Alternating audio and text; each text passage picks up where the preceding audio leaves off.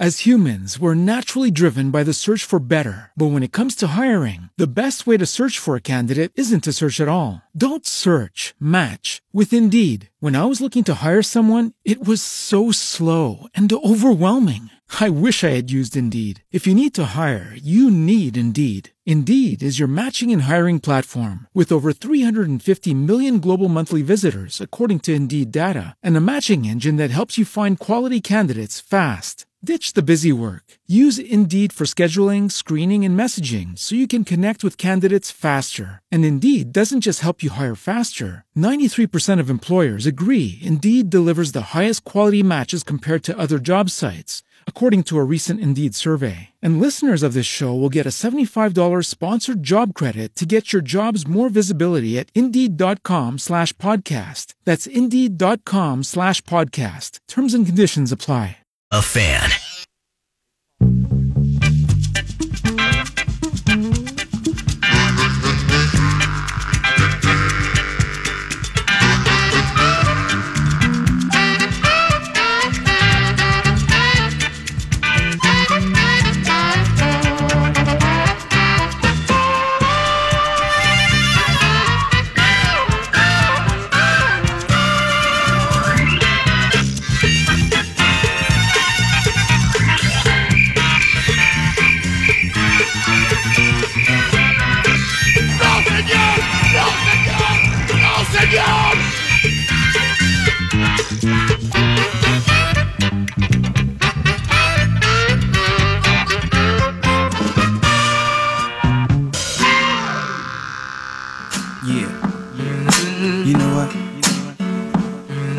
I like the players. No dickity, no doubt. Play on, play it. Play on, play it. Yo, Dre, drop the verse. It's going down, fade to Blackstreet. The homies got at me, collab creations. Bump like agony, no doubt. I put it down, never slouch. As long as my credit can vouch, a dog couldn't catch me. Could stop with Dre making moves, attracting honeys like a magnet, giving them orgasms with my mellow accent. Still moving this flavor with the homies Blackstreet and Teddy, the original rough shakers. Shorty get down, good lord. Baby got 'em open all over town. Strictly bitch, you don't play No diggity and no doubt. Happy Thursday. It is Nordo in for PA. PA returns on Monday as we make our way closer and closer to Minnesota Vikings training camp, kicking off a week from tomorrow at Twin Cities Orthopedics Performance Center. Down Eagan Way. Joe Perovich in producing for me this morning. Thanks Yes, him, sir. of course. No problem. But I woke up this morning, I checked my messages, I checked my emails, the texts, hopped on the laptop. The Twins have still not made moves to bolster their pitching pitching situation. Above average at that. I said it yesterday. The uh, the nine to noon show. We love countdowns. We adore them. They're fun, and it is at 13 days. So it's eight days to Vikings training camp and 13 days until the Major League Baseball deadline. It doesn't appear that Noah Syndergaard or Jacob DeGrom will be staying here in Minnesota, or my guy Seth Lugo. It does appear, however, Trevor May is having a bad week. 0 2 coming.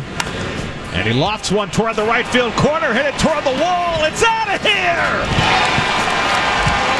A three run homer for Dominic Smith, and the Mets take the lead in the seventh inning.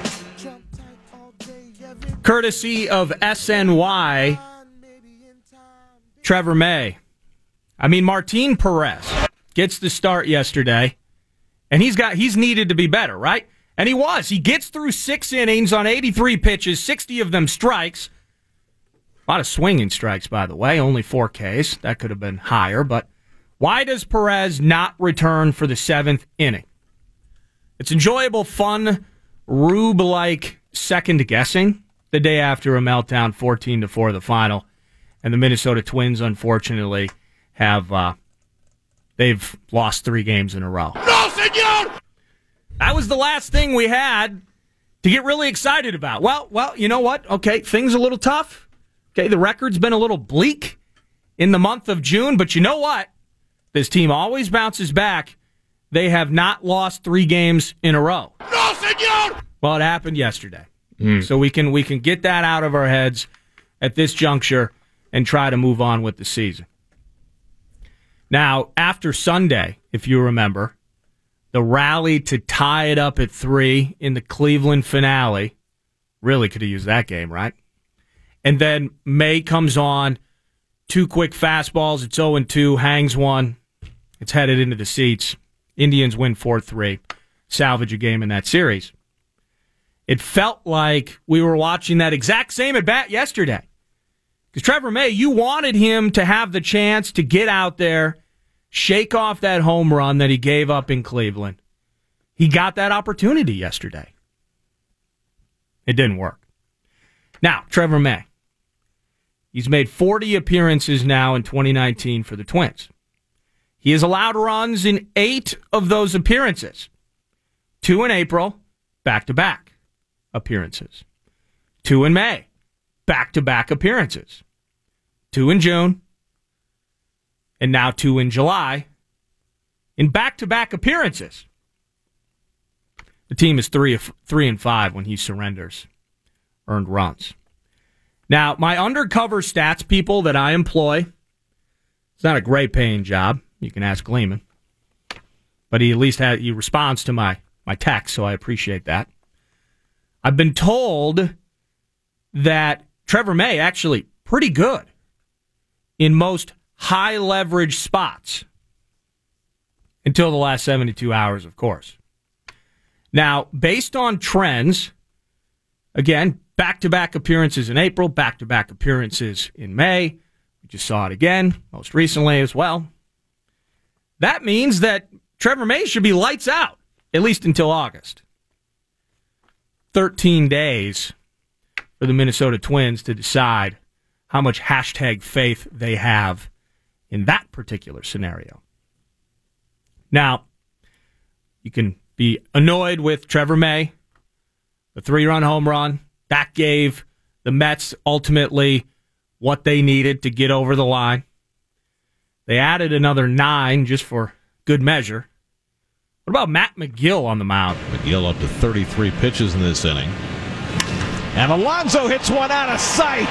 That ball heads for the second deck and oh. beyond, up into the third deck. Pete Alonso crushes one. His first home run since the All Star break, his 31st of the year.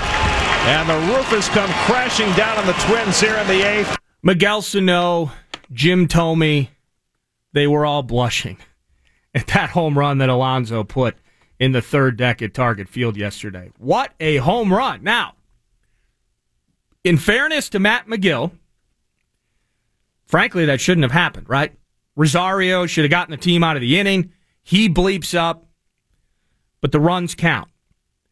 Magill gives up a double, a single, the blast from Alonso, and it is just an onslaught from there. Now, I kind of breeze past the Rosario error. I think this team has five or six errors over its last five games. Sloppy, sloppy, bad baseball over the last five games. That is concerning.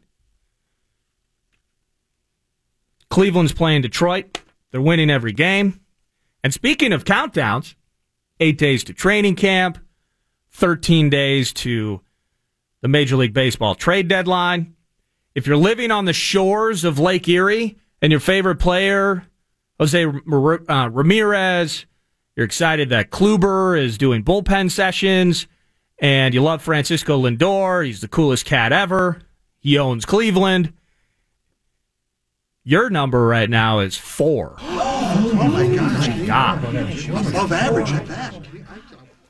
Now, I can't ask any of you out there not to sweat. Not to do. We're good at countdowns and we're good at trying to sell hope. I'm not going to ask you not to sweat because bandwagon or otherwise, we're in on this thing. And this thing sucks right now.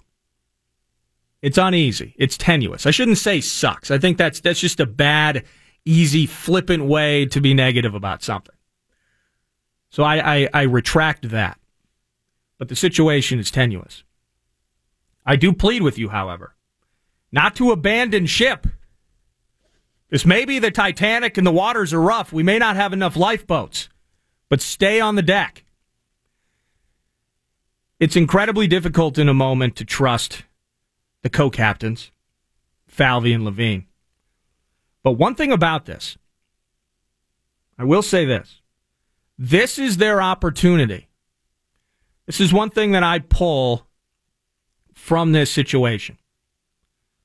This is their opportunity to show us that they truly want to bring postseason baseball back to the Twin Cities. That's the conspiracy theory that baseball related negatives in town have had forever, right? That ultimately, when the big move needs to be made and the swing needs to be taken for the fences from the front office, that in a lot of ways we've never seen that and it's never come to fruition. New front office, different story. Same owners, same story, maybe.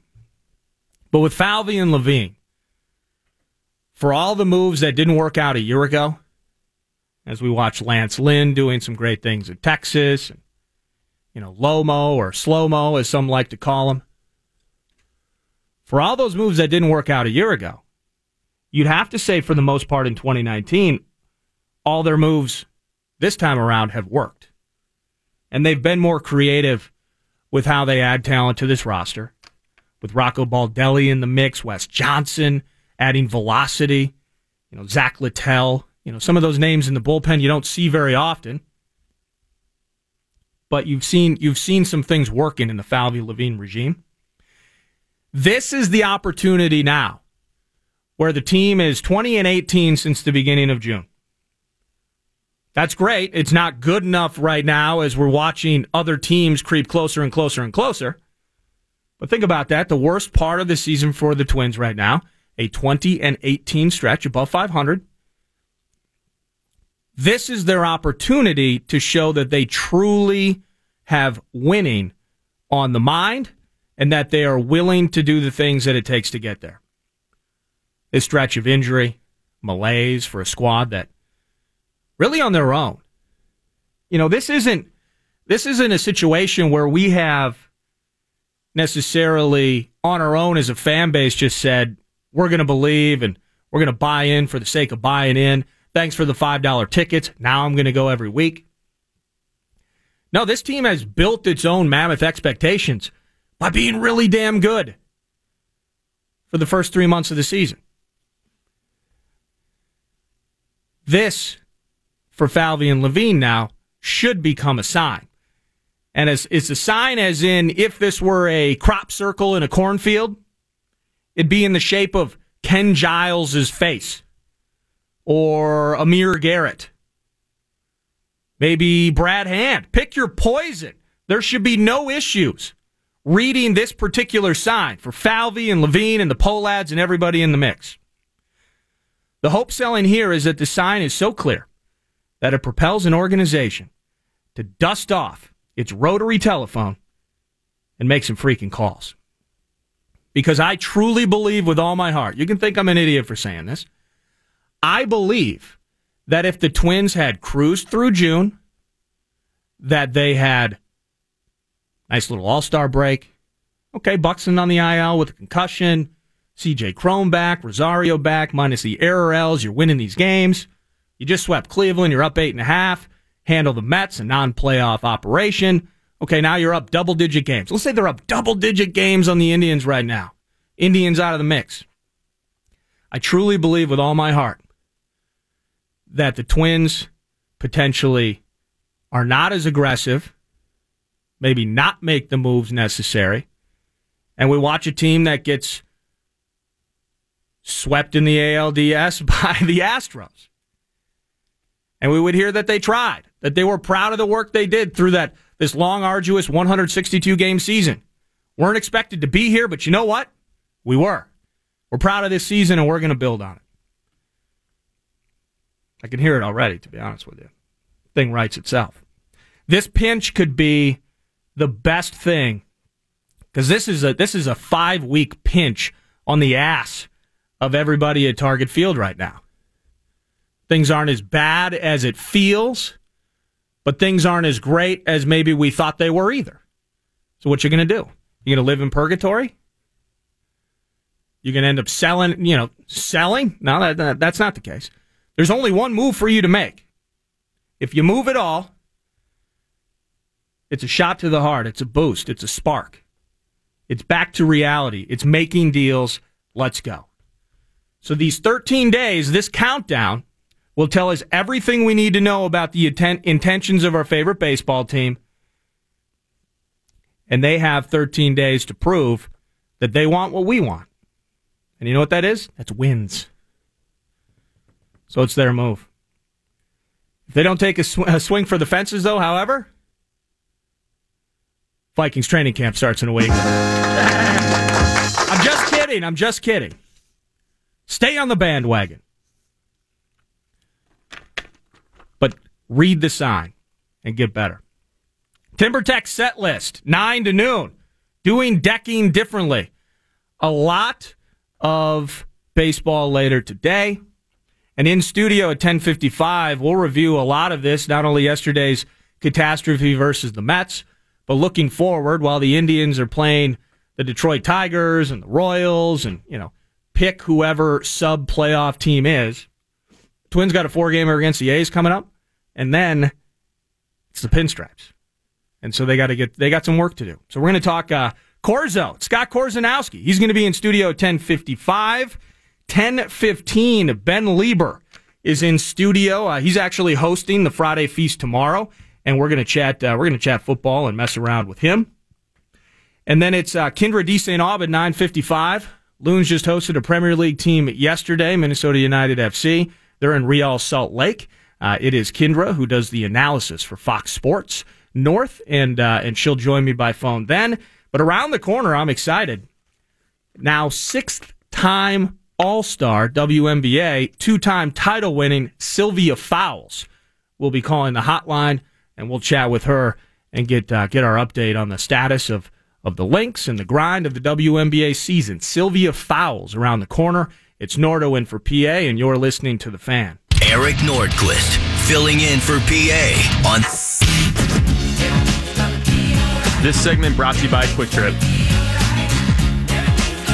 As humans, we're naturally driven by the search for better. But when it comes to hiring, the best way to search for a candidate isn't to search at all. Don't search, match with Indeed. When I was looking to hire someone, it was so slow and overwhelming. I wish I had used Indeed. If you need to hire, you need Indeed. Indeed is your matching and hiring platform with over 350 million global monthly visitors, according to Indeed data, and a matching engine that helps you find quality candidates fast. Ditch the busy work. Use Indeed for scheduling, screening, and messaging so you can connect with candidates faster. And Indeed doesn't just help you hire faster. 93% of employers agree Indeed delivers the highest quality matches compared to other job sites, according to a recent Indeed survey. And listeners of this show will get a $75 sponsored job credit to get your jobs more visibility at Indeed.com slash podcast. That's Indeed.com slash podcast. Terms and conditions apply.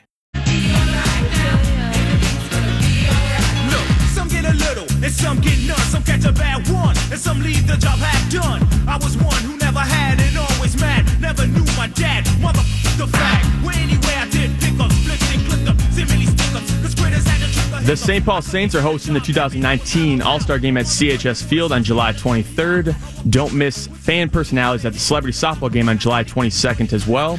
Purchase your tickets at saintsbaseball.com. Plus, we have your chance to win tickets on our contest page at kfan.com. Keyword contest. I got upset, I got a check in a banana clip. Was down the door, let the any deal attack head. I still have been broke, so And we'll actually have a pair of Vikings preseason tickets that we'll be giving away August 18th. Vikings and Seahawks at US Bank Stadium. So stay tuned for that throughout 9 to noon today. Uh, very happy now to be joined by its second overall pick, 2008 WNBA draft out of LSU by the Chicago Sky. Joined the Lynx, I believe, in 2015 and hasn't looked back. Two titles and now a sixth All Star selection. Sylvia Fowles, how are you this morning? I'm doing all right. I, I did first want to congratulate you. You know, as as a veteran in this league, it's it's sometimes you know the titles mean maybe the most for a lot of players out there, and, and of course including yourself and, and the great things you've done in your career. But you know, all accolades in some ways to validate the great work that you do should mean something. And, and congrats on your sixth WNBA All Star selection. Thank you. I appreciate it. I mean, it gets a little lost in the realm out there, but for the most part, it, it is kind of humbling. And um, it does show like all your hard work you put in over the last couple of years. So, yeah. Now, I, I, I already know the answer to this question, Sylvia, but uh, are you familiar with Lisa Leslie? uh, somewhat, yeah. Okay, yeah. okay. You know, LA. if if you if you don't remember, uh, LA Sparks, she won a couple of titles. For sure, for sure. And she also had 157 double doubles in her career, and and that number is interesting because I was watching your game yesterday. Uh huh. You now have 158. That's a WNBA record. Man, it's been a long time. It's been a long time coming. Um, I know it, it sounds like a good thing, but it also shows like how old I am throughout the league. So I don't know which one I want to grab first.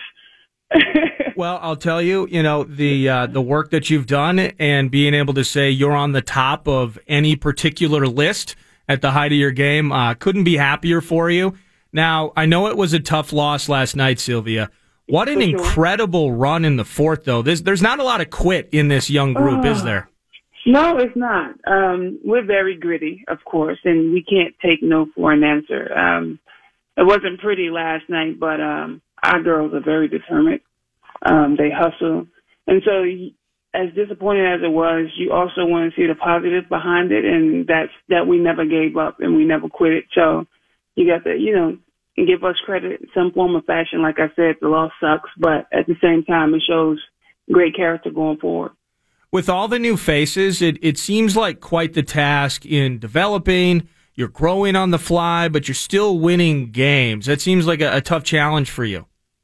Um, I won't even say the new faces. I think it's just a system, and we just try to hold e- each other accountable to that. Um, you just got to make sure you come out, uh, you stay in focus, uh, try to play hard as as much as possible, and then treat each other right. So I think those things been working for us, and that's why we've been able to steal a couple of games. But um, once we get that cohesiveness down pack, I think we're going to be awesome.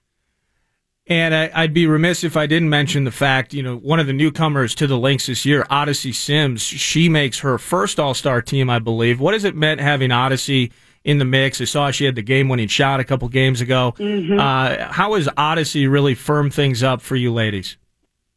Well, she she brings a um, quite a grittiness to our team, um, and we love her effort. Uh, we love her uh, her quickness, but at the same time too, she's she's a ball player and she's she's wonderful, and um, we needed that Odyssey Sims at this point in time throughout um, this year, and um, she meant everything to us, and I'm just happy to we have her now, and I'm, I'm happy to see her grow too in her her previous years. I mean, her next couple of years.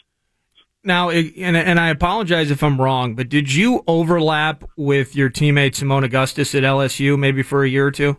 Yeah, two years. We played together for two years. I came in her sophomore year, Okay. her junior year. I played with her her junior. So I'm watching. I'm I'm watching the game last night, and I'm curious because I mean she was louder than Cheryl could ever dream to be. She's pumped up. It's got to be tough for her to, to to not be out there hitting shots for Right. you. But uh, but what was she like when the the competitor that I met at training camp in the broadcast studio? She was Uh-huh. fantastic. What was she like uh, down in Baton Rouge? Um, we both was two shy, antisocial individuals. uh, we didn't say much. Uh, we had a little goofiness in us, but for the most part, we was quiet. Um, I think we had to meet each other for us to bring that out of each other, for us to be who we are today. And I'm just happy that I, I, I got a chance to meet Seimone in her prime, and I think she's an awesome individual, and I'm happy to call her a friend. Any changes in terms of you know Cheryl Reeve? Speaking of her, the Uh-huh. you know when when you have the fantastic core that you did. You win those titles. Uh, a couple of those key pieces go away. Does that impact uh, what what Cheryl is out there doing? Does is it more of a, a, leadership perspective of of gals like you and, and Seimone? You know, how does that impact things for Cheryl?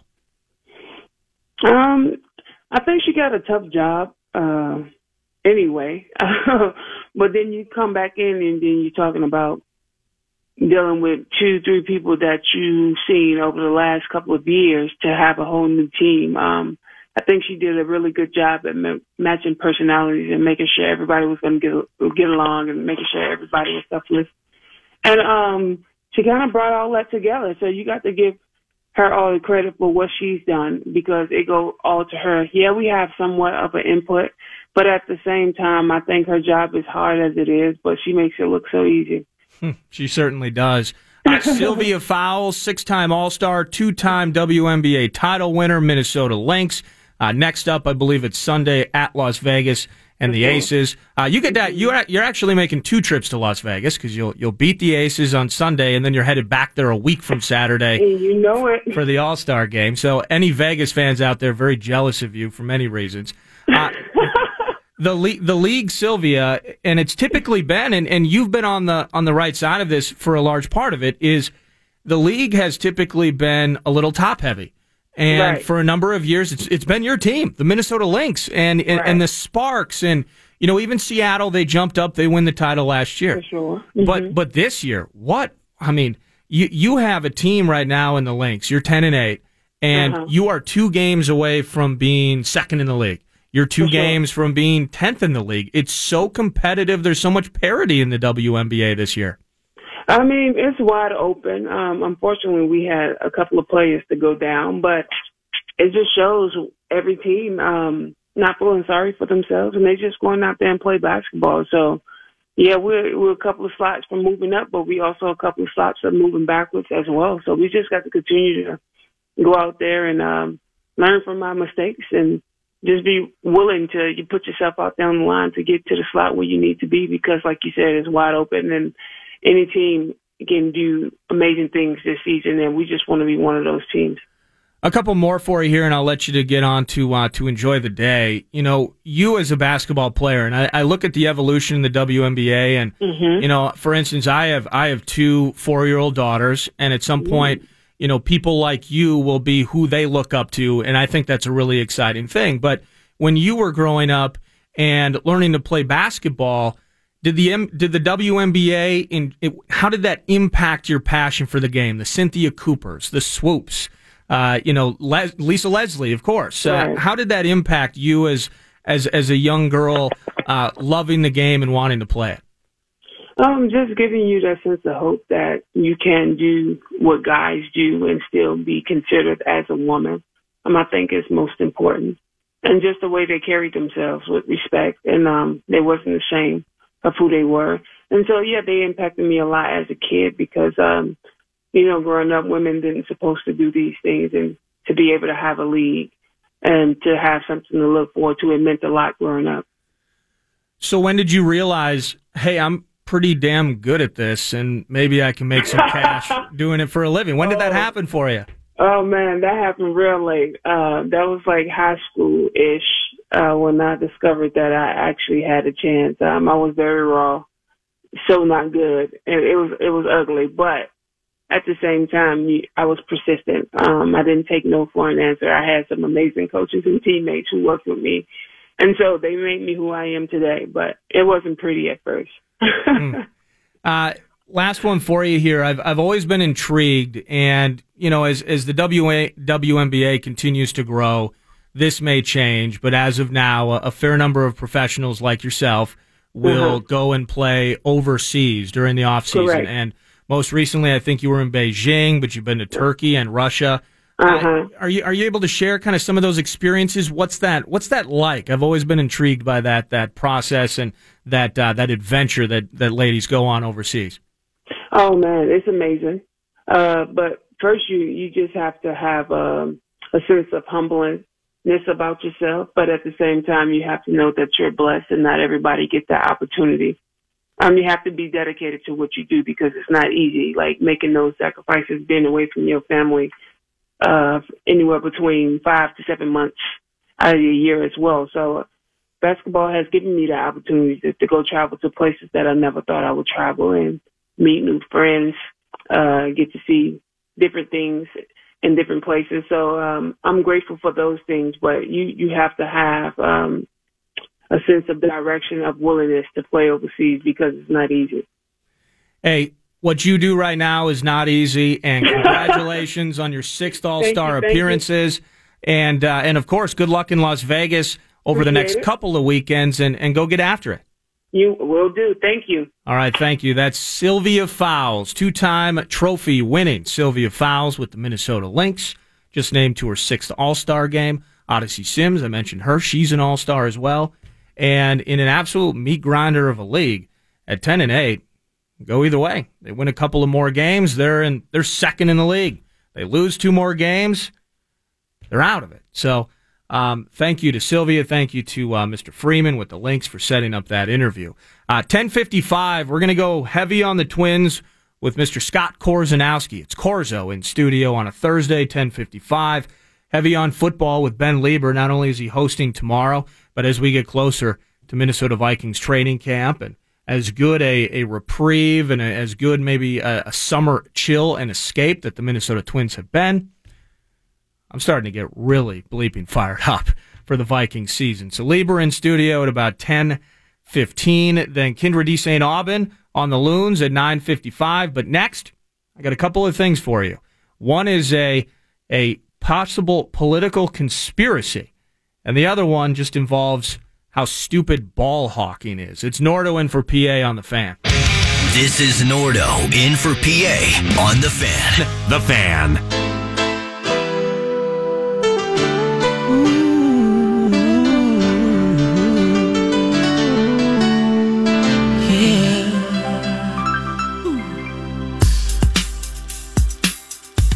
Come on, come on. I see no changes. Wake up in the morning and I ask myself, is life worth living? Should I blast I love this song. Well done, Joe Perovich. This is maybe his penultimate song. This is Ambitions as Ambitionz Az a Ridah is very good too, though. Well, maybe we should dial up some ambitions of Arida lyrics, Yeah. which might come into play five to seven minutes from now. Uh, two things as we as we approach the 10 a.m. hour. Kyndra de St. Aubin will join on the hotline, and then Ben Leber in studio, which leads to Corzo, and uh, and a lot of baseball in the final hour, nine to noon. Nordo in for PA, and it's 9:41. Two things that I found most interesting. It's it's just it's kind of a a weird sports situation and just a weird life situation that I prefaced uh, prior to the end of the last segment as I wonder if there's some sort of political conspiracy going on. And potentially, um, there might be some discrimination. I want to get to that in just a moment. But first, yesterday, I talked briefly about just Wrigley Field. And my, my question being, what made a great ballpark? Because I was told by those on social media that are the ultimate sources of intellect, knowledge, and opinion that Wrigley's actually a dump. It's not the incredible piece of baseball uh, history, uh, baseball, uh, the, the memories, the eras, the generations of players, etc. But I'm glad that I talked about Wrigley yesterday because I found this article via Paul Sullivan of the Chicago Tribune. The headline Mai Tai guy defends himself from stealing ball from kids. That's how it goes down there. Mai Tai guy, ball hawking. The concept of being, in this particular case, an adult at a baseball game, ball is hit into the stands, and apparently for some individuals, it's a no holds bar scenario because you got to have that foul ball. You got to have that that uh, I, I don't know what it is. Is it is it about collecting? Is it about just being a kid that didn't get to go to baseball games. Now you're 40 years old and knocking over eight year olds. I don't know. But Wrigley Field the other night, it started with this home run. Schwarber drives one in the air, left center field and deep, back toward the wall, near the fence. It's got a chance. Cubs win. Kyle Schwarber, a game-winning home run. It landed in the basket. Kyle's teammates waiting at home plate. They all mob him, jumping up and down. Cubs win the ball game four to three. That courtesy of 670, the score in Chicago. Cubs win that game. That was cool. Who is Mai Tai guy?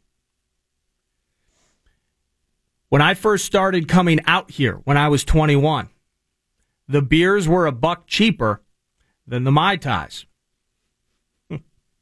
How about a beer? The beer is only 5% alcohol. The Mai Tai is like 12%. So for a buck more, let's get after it, you know? I always love that one. That courtesy of Mai Tai Guy. So where does he play into this equation? Mai Tai Guy, his real name is Christopher Sorley. He's a handyman from Chicago, roofing, siding, insulation.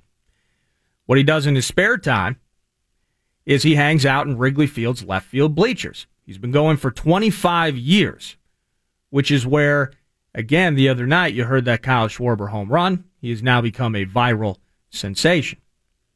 If you see the video, Sorley, or let's just go with Mai Tai guy from here on out, he was accused of swiping that home run you heard from Kyle Schwarber from a couple of kids that were reaching into the basket above the ivy for the game winning ball. Wearing one of his Cubs jerseys, according to the article, with his Mai Tai Guy nickname on the back, Sorley quickly became a trending topic on Twitter and the subject of ridicule on sports radio. And I guess in some ways, maybe I'm ridiculing him right now. I don't know what to think. But here is Mai Tai guy defending himself Wednesday, saying it's a matter of perception by fans. The kids are in the front row because we let them go there. You know what I'm saying? Uh, it's a gamer. You know the rules here. You know the, the Cubs uh, can't uh, be responsible for the absence of fans when uh, trying uh, to procure a home run or foul ball. Walk off home run, kind of anybody's game. Uh, feel bad for the kids, but it looked a lot worse than it really was. Did you shove the kids? Not at all. Not at all. So Mai Tai guy says he didn't shovel. This is this is juicy and controversial. A man in his forties defending himself against taking a home run ball away from two kids. You can find the video on YouTube or Twitter. It's exceptionally easy to find. Just search Mai Tai guy. Denies he shoved either of them. Had a chuckle, he says, with the incident with the boy's father on Wednesday morning in those same left field bleachers. Hey guys, I'm sorry, he said. They all knew the rules. They'd gotten their balls in batting practice. I'm sure would have they would have been happy to get one more, but who wouldn't? They knew what was going on. They're going to remember that day for the rest of their life, however they want to remember. So the ensuing debate, of course, among most of us out there, and it notes in this Paul Sullivan Chicago Tribune article, is most of us are wondering, are you an idiot? Honestly, you, you fought two kids under the age of 10 for a baseball? Okay. But veteran ball hawk Moe Mullins, ball hawk Moe, has inserted himself into the conversation, and he believes that Mai Tai guy. I mean, these guys are a close knit circle. The ball, the ball hawking crowd, and Moe Mullins believes that Mai Tai guy is being unfairly ridiculed. Sports radio could kiss Moe Mullins' Irish ass. Everybody in the world would try to grab that ball. And you guys, to make this guy like he's a jerk, are totally wrong. I guarantee if you were out there, you would reached and grabbed the ball. Maybe you would have turned around and gave it to somebody afterwards, but that guy gives away plenty of balls. A home run is a different story. There you heard it. Ball hawk Moe Mullins. Now, I was not aware that there is, um, I mean, there, there's an underworld. There's an underbelly to ball hawking. And one of the best at it, or one of the most infamous, would be Zack Hample. And this is a 40 plus year old guy from New York City who has collected in excess of 10,000. Maybe it's 11,000 by now. It was like 10,000 a year ago. A lot changes. 30 ballparks. A lot to do. A lot of balls. But I saw a video. He was here at Target Field, and his goal is to get five to seven basically every single game. But there is an underbelly and an underworld, and there's an etiquette to this. And from the ball hawking crowd, Mai Tai guy did nothing wrong. Schwarber says that it should go to the kid. My tie guy says, I'm not giving it to the kid. You get the good and bad. That's the nature of the game. You live your life, and if people don't like it, they don't like it. I'm not trying to hurt anybody, not trying to steal or hustle or hurt. A lot of people around here were giving me high fives and thanks. So, Mai Tai guy gets a lot of heat, but he was pleased to discover late that evening that hashtag Mai Tai guy was trending on Twitter. Oh my gosh, Ball average. My goodness. Uh, let's do this. I did have, I want to hit this. It's a non sports article, but uh, it was foreshadowing by Joe that it is Tupac related. And I want to get into this. We'll, we'll do this later in the show, but I want to break now so we can get to Kyndra de St. Aubin. She's an analyst for Fox Sports North, and she analyzes Minnesota United FC. And one segment out of nine today will be regarding my favorite team and my favorite sport, and it's going to be with Kyndra de St. Aubin. That's around the corner. It's Nordo in for PA, 9 to noon. Eric Nordquist filling in for PA on Man.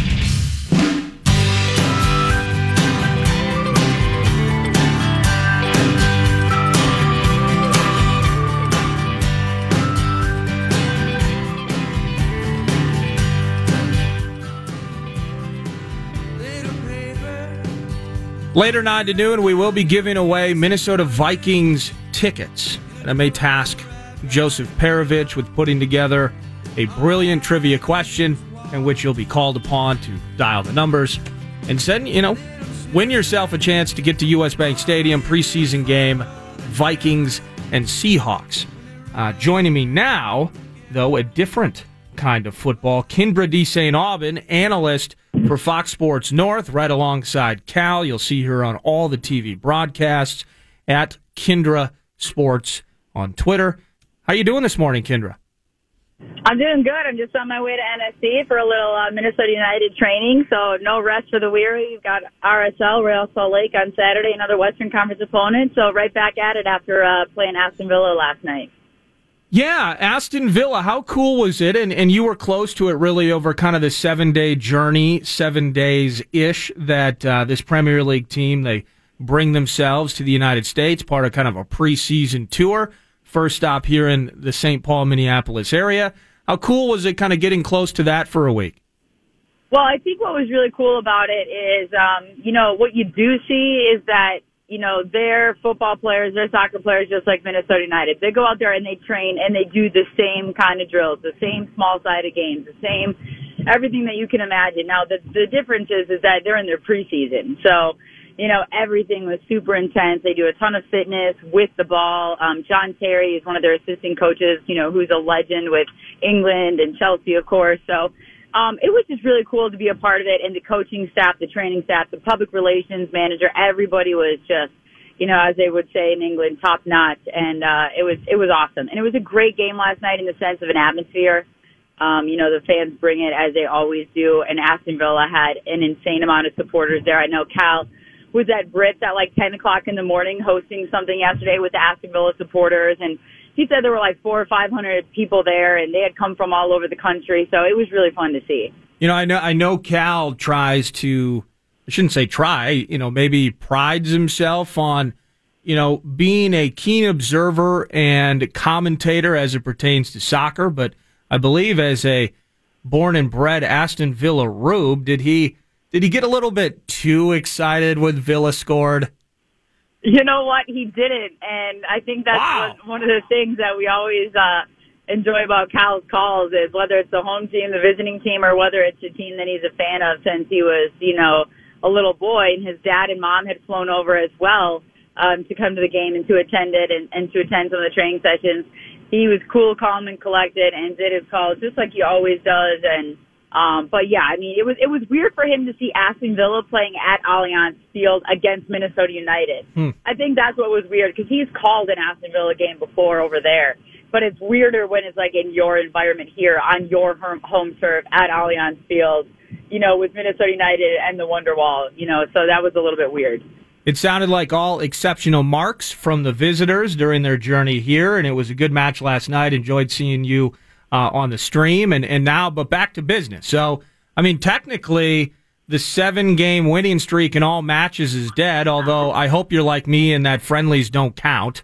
Um, yeah, I'm going. I'm going no friendlies on this one. I mean, this is you know there were a different number of of guys playing in this match yesterday to get some minutes and to rest um, some of the other guys, and so yeah, I'm I'm with you. The streak is still alive in my mind between MLS action and U.S. Open Cup.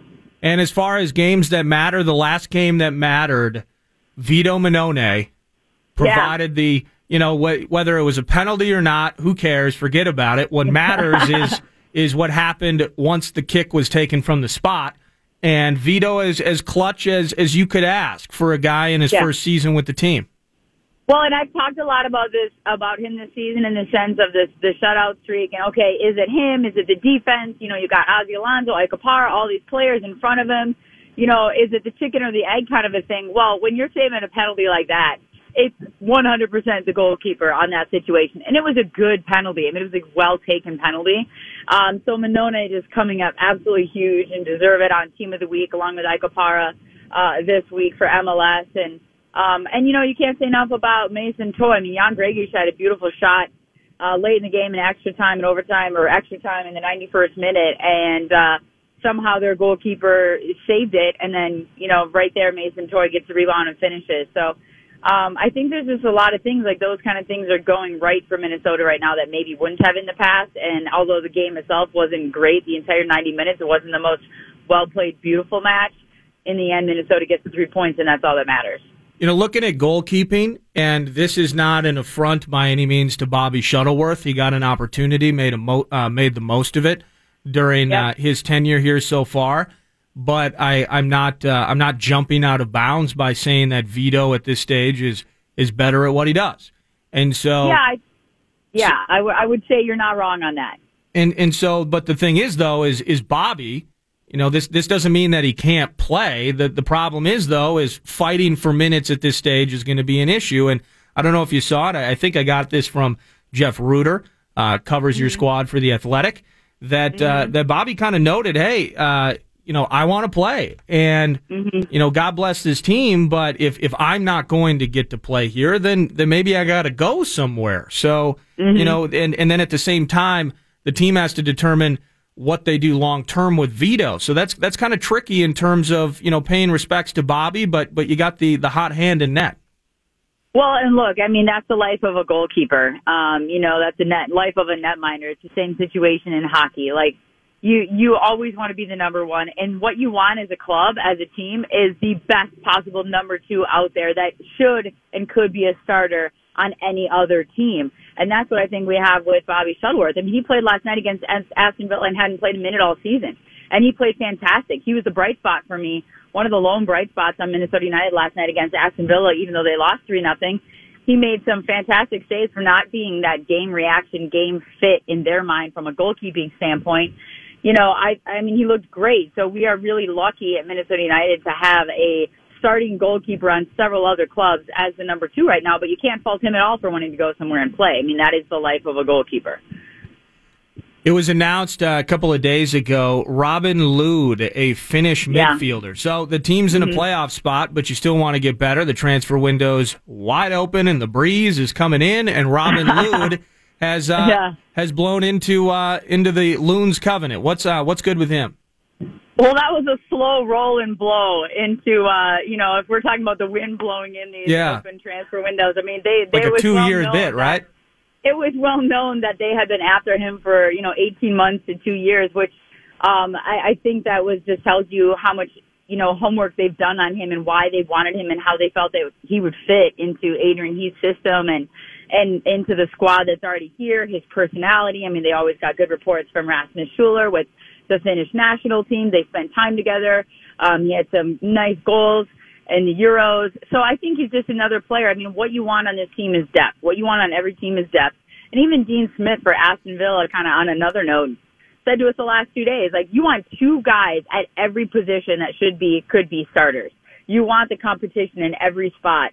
And I think that's what Adrian Heath, Manny Lagos, Amos Magee, and the entire coaching staff have worked for is to make it so it's competitive at every spot. And then you look and go, man, well now we got, you know, another winger, another attacking player, another attacking piece. And what do you do with Kevin Molino? And, you know, what do you do with Miguel Ibarra? And what do you do with all, well, that's a good problem to have. And, and just as quickly you have all this depth, can someone go down injured or be gone on international duty? And of course, God forbid, you don't to wish injuries, but and then just every day of training, you want that high level of competitiveness to be able to raise the level of play. I mean, this level of training this year is completely different than 2017 and 2018. And that's nothing against the guys that were on this roster the last two seasons. It's just the level across the board from top to bottom has been raised.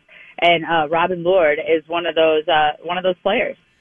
So he's here now, and I saw this last night as well. The the always smiling Englishman Adrian Heath, uh, yep. may have hinted at, at, at, another signing to be announced. So I want you, and, unless you were in the boardroom with these guys and, and could tell us who it is, I want you. I want you to flex your elite, improving a squad mind, and you know it, where where are areas potentially where you're thinking this team has U.S. Open Cup on the mind, MLS Cup on the mind, all of those things. You know, maybe where can they can they uh, firm up some depth? Oh, left back. I mean, let's not. Yeah. Left back is absolutely 100% the sole focus in my mind of what this club needs to add a player. And look, I love Chase Gasper. He's a fantastic left-footed, solid, true left-footed player, defender. He's done great, but he's a rookie. He's learning. Um, you know, when they drafted him, they said he is probably the most ready left back in the draft, um, or really defender for that matter, but especially a left back. And um, they absolutely need to find a left back. It's it's no secret. It's no doubt, in my opinion, that has not changed going forward.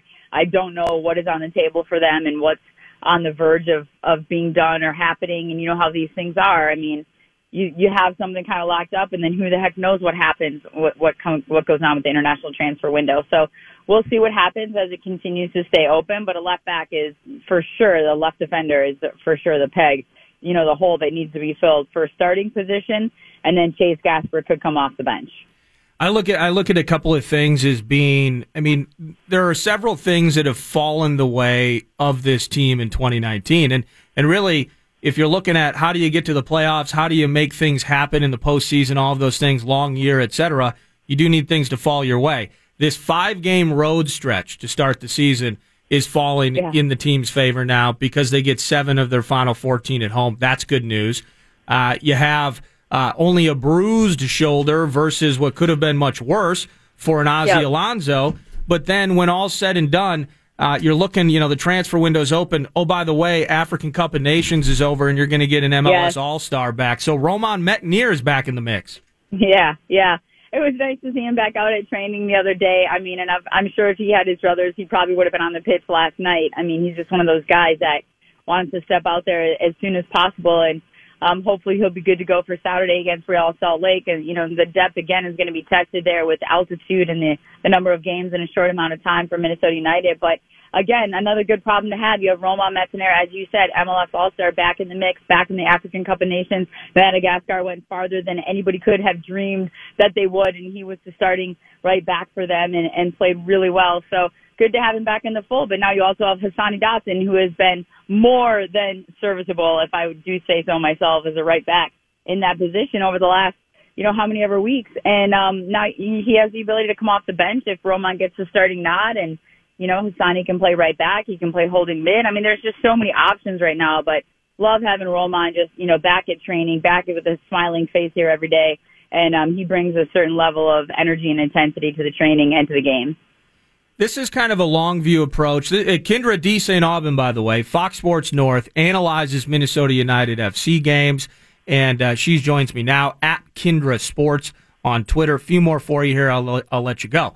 Um, Do you do you ever you know kind of think back and you look at the evolution of this team from Major League Soccer?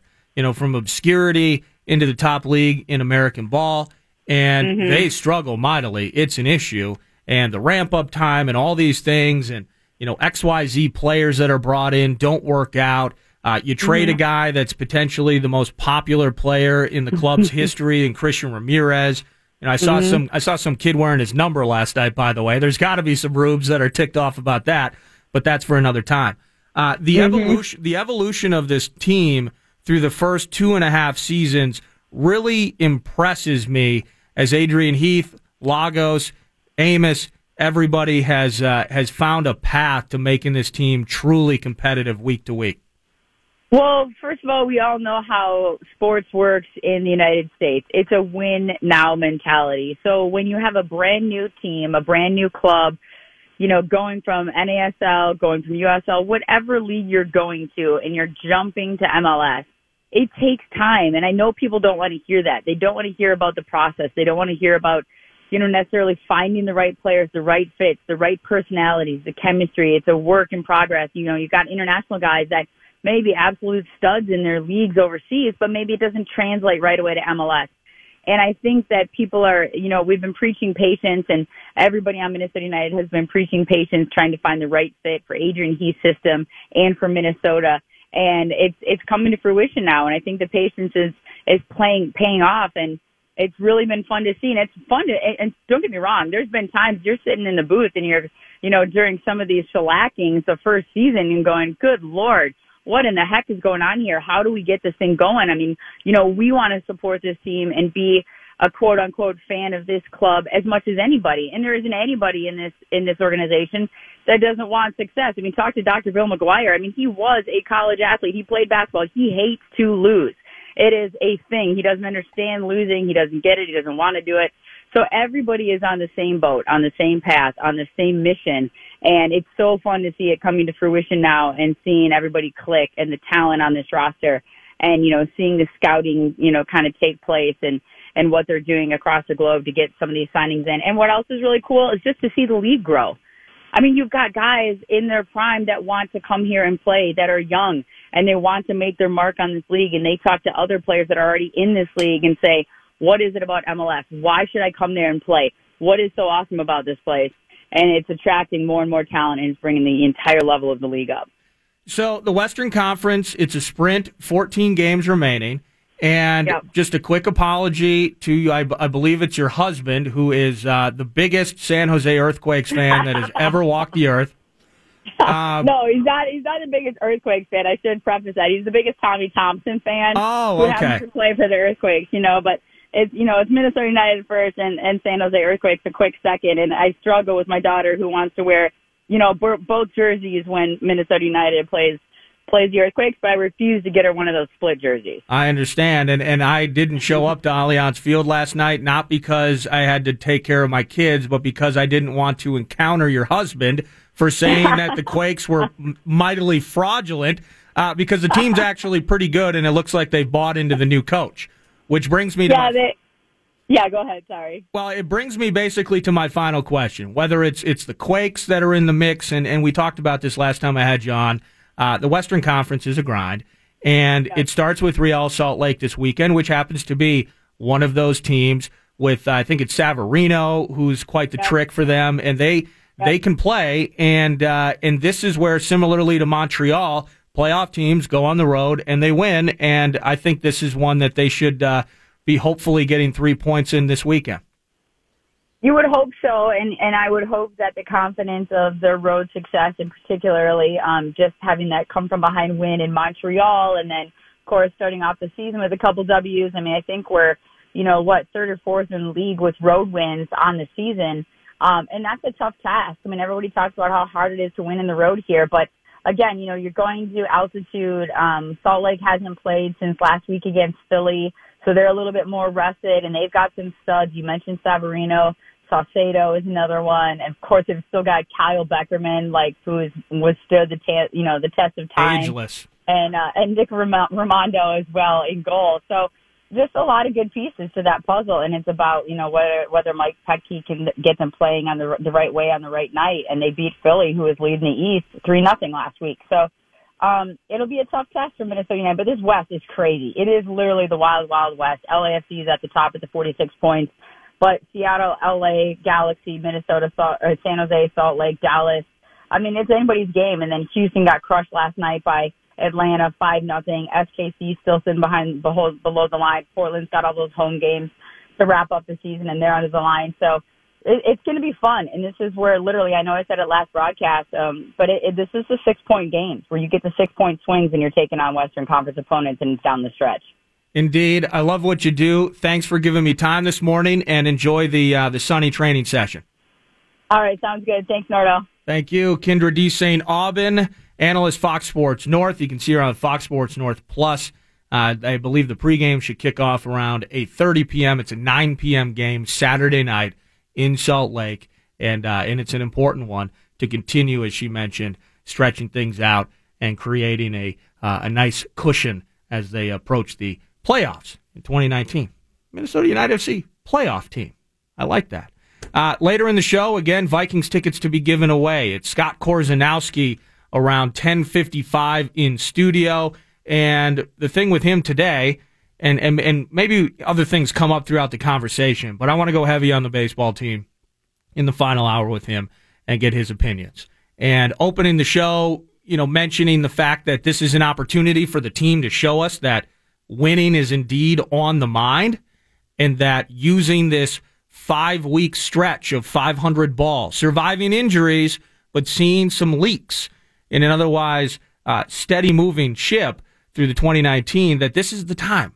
And so I want to talk to Corzo about that. But next, it's Ben Leber in studio, and uh, and football is on my mind with Leber, among some other things. We'll chat with Leber around the corner in studio. It's Nordo in for PA. It's 9 to noon. This is Nordo in for PA on the fan. To the fan. Yeah. This album is dedicated to all the teachers that told me I never. It's the 2019 KFAN Summer Road Tour presented by our friends at the Minnesota Lottery. Just say I'm into summer and join us when we're in your neck of the woods. Next Monday, the power trip will be in Bemidji and Bumper to Bumper will be in Moorhead. Summer Road Tour schedule at KFAN.com. Make the keyword events. Magazine, Salt-n-Pepa and heavy D up in the limousine, hanging pictures on my wall. Every Saturday, rap attack, Mr. Magic Marley Marl. I let my tape rock till my tape pop. Way back when I had the red and black lumberjack with the hat to match. Remember rapping Duke? The hard, the hard. You never thought the hip hop would take it this far. Now I'm in. As humans, we're naturally driven by the search for better. But when it comes to hiring, the best way to search for a candidate isn't to search at all. Don't search, match with Indeed. When I was looking to hire someone, it was so slow and overwhelming. I wish I had used Indeed. If you need to hire, you need Indeed. Indeed is your matching and hiring platform with over 350 million global monthly visitors, according to Indeed data, and a matching engine that helps you find quality candidates fast. Ditch the busy work. Use Indeed for scheduling, screening, and messaging so you can connect with candidates faster. And Indeed doesn't just help you hire faster. 93% of employers agree Indeed delivers the highest quality matches compared to other job sites, according to a recent Indeed survey. And listeners of this show will get a $75 sponsored job credit to get your jobs more visibility at Indeed.com slash podcast. That's Indeed.com slash podcast. Terms and conditions apply. The limelight cause I rhyme tight. Time to get paid, blow up like the world trade. Born sinner, the opposite of a winner. Remember when I used to eat sardines for dinner? Peace to Ron G, Brucey B, Kid Capri. Funkmaster Flex, Love Bug, Star Ski. I'm blowing up like you thought I would. Call a crib, same number, same hood. It's all good. Uh, and if you don't know, now you know, you know. This song's like the bat signal. It means that Ben Leber is in studio, normal Thursday guest. And as a matter of fact, what's cool about this is this is almost like a preview to the Friday football feast, in which you'll be hosting tomorrow. Yeah, a little bit. Yeah. And we are just eight days from Minnesota Vikings training camp. And the, the Minnesota Twins have provided a nice reprieve and a nice summer hangout of sorts. And they're very good. and We mm-hmm. love the Twins. But a week from now, we'll be all about Twin Cities Orthopedic Center in Eagan, and the whole Yeah. thing starts over again. I know it all starts, and, and thankfully, you know, that you guys always refer to this time period as a sports abyss, and and normally I feel like in the last few years, it's there's if you talk about the Twins, it's not positive talk. It's just like, uh, is there a fighting chance that they can pull out of this rut that they're in and actually sneak into the playoffs? And and thankfully, you know, as of out, outside the last two games where they got their butts kicked, yeah, especially yesterday, I was standing on the Budweiser roof deck when Alonso hit that home run. And Oh, you were there yesterday. yeah. And I, I was the thing is I I'm kind of kicking myself because I was getting ready to send a picture. I was sending I was taking pictures. Um, my brother's a huge Mets fan, and so I was going to take a, I was taking these little photos like uh, oh here, here's a cute little fun photo like sky is beautiful whatever, and I wasn't paying attention to who was up. Didn't realize. And I should have had my camera rolling because I was going to take a video, just like of like you know a little pano or something like that. Yeah. And so I didn't do it, even though I was sort of thinking about taking a video. And Alonso hits this ball, and when it came off the bat, I'm like, "That's going to go out of the park." I look over to my left, and, and it damn near hits a woman who's not paying attention, not thinking a home run ball's ever going to come up to her. Well, you think sec. you're safe when you're Yeah. 500 feet away. Yeah. And what they say, 474 or something like? No way, more like 574. It looked like that, man. And off the bounce, and off the bounce counts, by the way.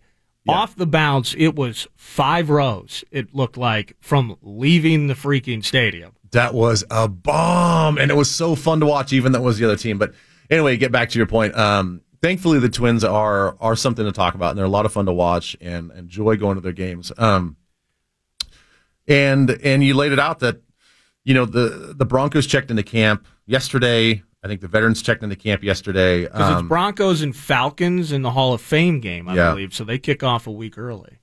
yeah, which is just the worst. I mean, it just makes your season so long. And I I get that they Did you ever play in a Hall of Fame game? no, no. I've never been. I've never been to Canton. What? Yeah. I, I, you know, I actually think that this is um, an on-air creative meeting and an advice for the NFLPA and the NFL. They always do the rookie symposium in some, you know, fancy, nice weather spot where all the drafted rookies go, and then they South Beach or something South like Beach, that. you know, my rookie year, unfortunately, I, w- I would have loved to have, go, have gone on a plane in San Diego and gone to South Beach or had a different experience, especially being, you know, 22 years old or something, seeing something I've never seen before. But it was in Del Mar, California. And oh. so our, our rookie symposium was uh literally a, a 25 minute drive from my house. So you just you Yeah, didn't need like- the hotel. Yeah. Well, they gave us a hotel. I stay, we stayed on on Okay. premise. They wanted to keep their tabs and make sure that we're in meetings at certain times and there's breakout sessions at night. Um, so you are there, but I'm like, eh, it's right down the road. I my suggestion is the rookie symposium should be in Canton. Hell yeah. It just should be because you know I in the years that I played and I'm 40 years old now, I've still never been. You know, and I think if you want to get the if you want to get the young players inspired to play in the in the league and, and carry the shield and you know represent the NFL in the best way possible and honor the players of yesteryear, uh, yesteryear. I, I think that they should make the rookie symposium an annual pilgrimage to the NFL Mecca and not do it at some fancy schmancy South Beach or San Diego destination. Well, I hope they're listening because I like that. I like that idea a Well, I think when they heard that you're hosting, they are definitely tuned in. Just like tomorrow when I'm hosting nine to noon, they will be tuned in. unless I unless I have a soccer segment. See, that's that's the problem. that's the problem. Is the Bradshaw and Bryant booth at kfan.com inbox blows up for two reasons. Uh, first of all, it's you know sky is falling, Minnesota Twins, Mm-hmm. which um, I think the Twins are helping the Vikings, and I'll get back to that in a minute. Sky is falling, teams out of the playoff race by the trade deadline, no need to make moves, sell off everybody. But then it's uh, here we are with soccer again. You're shoving soccer down our throats, and I won't take it. I'll come back when you get back to real sports. So it's hard to say if the NFLPA were listening uh, just now. Maybe they were. Back to the Twins, however. Twins doing what they're doing for a team that I felt a year ago at this time came in acting like they were they had already won it all. Mhm. You got the fresh new digs, you know, uh, the the cryo chamber is pretty sweet. off the 13 and 3. We'll just forget about the title game and move on. We are here. We have arrived. And there was very much a vibe of Super Bowl or bust. Here we are, despite the changes, you know, big money to the quarterback and all of that. And it kind of smacked him in the face. Whereas a year later now, we've gone through and we've exhausted the process of how the quarterback needs to be better into year two. But with the Twins doing what they're doing, it's not the day to day hammering from a public perception standpoint as there was a year ago. No, not at all. And the best part about where the Twins are at is nobody expected this, at least from the way I understand it. Nobody expected that in, in this this year was going to be a, such a huge year. Certainly, I don't think anybody could expect the the amount of home runs and the power that's in the lineup. I think there were uh, allusions to the fact that there could have been some production, but certainly not the power that they've uh, they've displayed. Um, so I think they have that going for them. With that, in a in a way, the fan base is sort of free rolling this team. That hey, we were really expecting this. This is awesome. This is fun. Let's just enjoy this. I I do think that it's a little it's a little too early for the fans to start saying the sky's falling in. It's a it's a long season, and every everybody in Major League Baseball that have any association with it will say it's a long season. It's the it's the true marathon, not a sprint deal. Yeah. And there's going to be ups and downs. There's going to be bumps in the road. You're going to have to, you know, find ways to replace the chemistry of the team when a guy like Buxton is out, who all of a sudden now seems like, wow, what an important figure, not just defensively, but the there seems to be now a tangible relationship between the times that he's not playing versus the win loss percentage. Um, so you have to find you have to figure things out. That, that's what part of the season is, and you know there's going to be rough stretches where maybe you know the starting pitching is not great, or you know as of late our middle relief isn't great, and you know uh, no team is going to be perfect. You know every World season, World Series team and championship team at the end of the year is going to look back on their on that year and say, "Wow, remember that stretch here and there? Remember that adversity we had to overcome?" It just makes it all the more sweeter uh, when they actually get in the playoffs. And you know when it when it gets down to playoff time and and they're losing and slipping, then I could say, all right, sky's falling in. What a, what a kind of disappointment to the end of the year. Yeah. But I, I think it's it's middle of July. It's middle of July, people. I mean, enjoy the team. Yeah, you don't want to get them. You don't want to see them get slaughtered by a team that is is known this season to give up a lot of late leads and and sort of they're imploding on themselves, and you feel like these are two easy wins. That's your brother's favorite team, by the my- way. yeah, it's my brother's favorite team. So I definitely hear it. Oh, and, and he and I were going back and forth. I, was, I I sent him a picture of my ticket for the game. Oh, he was so happy. And uh, and I said, yeah, I get to watch your team get slaughtered, you know. And this was this was two days prior to the game, and uh, he he was he, he definitely got the better end of the ribbing these last two days.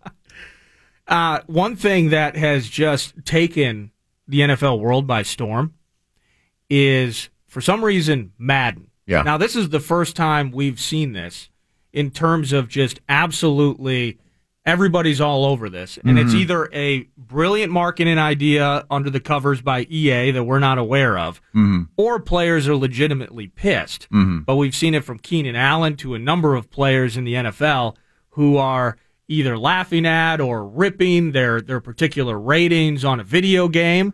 And as a 34 year old guy that grew up playing Madden, we're kind of in that generation now where everybody in the league, for the most part, that was their game. And by maybe some points of view, a, a status uh, quotient of sorts. So, uh, is it a brilliant marketing plan, or are players actually offended by how they are viewed uh, in uh, in a video game setting? I think there's uh, way too much overreaction and offense taken, personal offense taken by the players.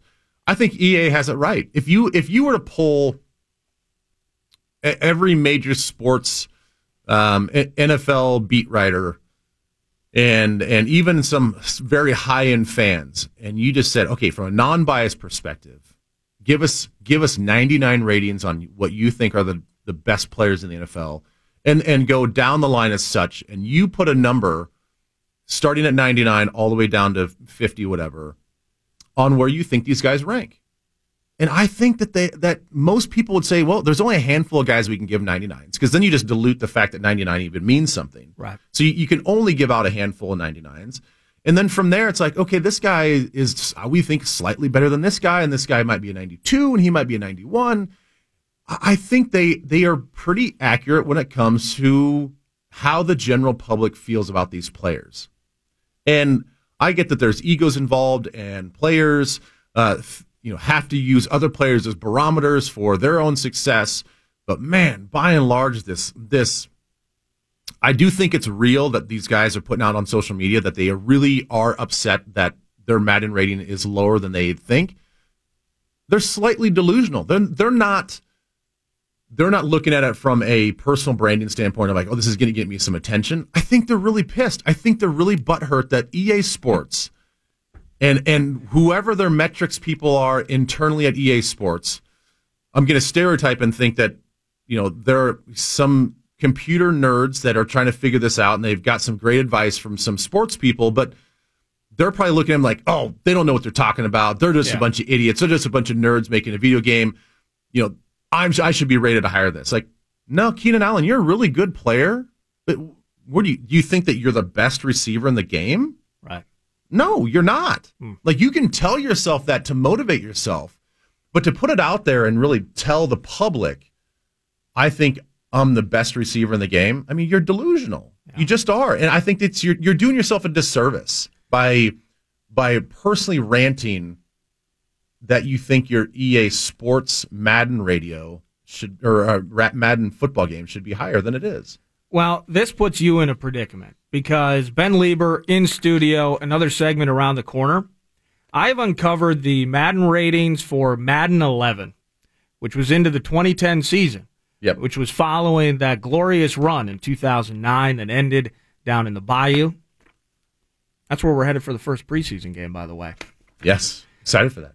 When we come back, I have uh, ratings of the 2010 Vikings team, and I would like to hear Ben Leber's thoughts on it. That and uh, and much more football with Ben Leber. It's Nordo in for PA. You're listening to the Fan.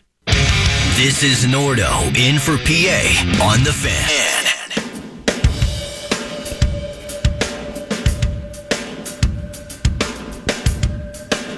Get in on the Memorial Blood Center blood drive. Donate blood for those in need with our friends at KARE 11 in Golden Valley on Tuesday, July 23rd from 1 to 7 p.m. Go to mbc.org for more information. To say like your eyes do. About 20 minutes from now, we will have Scott Korzenowski in studio. Corzo in the mix with me for most of the final hour. Looking forward to chatting Twins baseball with him. Joe totally totally pulled out of one of my favorite songs by one of my favorite band. There we go. Okay, just we can ease out of it, Joe. Ben Leber in studio with me for another segment. And as I mentioned before the break, Madden ratings kind of all a buzz right now. And I was always curious. Ben Leber, who played uh, basically the same Anthony Barr, you played the Anthony Barr spot in Yeah. 4 3 defense. Yep. And a long time ago, a couple of years ago, I did deep dive analysis and I proved that Ben Leber, statistically, was more productive defensively during his first four seasons with the Vikings than Anthony Barr. You did, and and the thing is, I never would have ever guessed that. You didn't ask. You didn't ask for that. You would never. You would never say that yourself. No. I went out on your behalf uh, to champion your cause. Yeah, I appreciate that. Now, in terms of Madden and Electronic Arts, they may see things differently. I found the uh, the Madden ratings for the 2010 Vikings, fresh off the 12 and 4 season, whooping that ass against Dallas. Head down to New Orleans. We know how that ended. Pass interference call and everything aside, we've all moved on. Yeah, we've all moved on. Yeah, okay, perfect. Uh, Tarvaris Jackson was a 71 into the 2010. Okay. Sage Rosenfels's a 69 at the quarterback position. Okay. Feels a little high in that area, but we'll see. Uh, Brett Favre, despite the fact that he had informed the team to retire, he was given a rating of 92. That's great. I was going to say Brett Favre, 92. I, I, I think out of respect, you have to give him at least into the 90s. Yeah. Yeah. I mean, that was an you know, that was an HOF gift. Yeah, that was certainly for Favre. Uh, some obvious ones among the running backs: Adrian Peterson. You know, he's entering his fourth uh, one seven eight nine his fourth season. He was a ninety eight. Toby Gerhart, God bless his heart, he was a seventy one. Move on from that. This one surprised me. Sidney Rice now, post 09 season. Yeah. We loved Terrific. that year. And Yeah. he was rated a 90. Offensive Rookie of the Year, I believe, in 2009, Percy Harvin, in 84 Yeah. in Madden following the 09.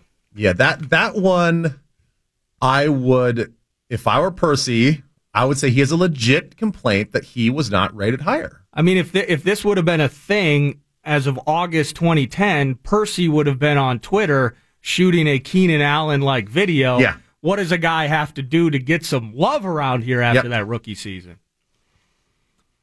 Wide receivers, okay. Bernard Berrian, 75. That's fine. Greg Lewis.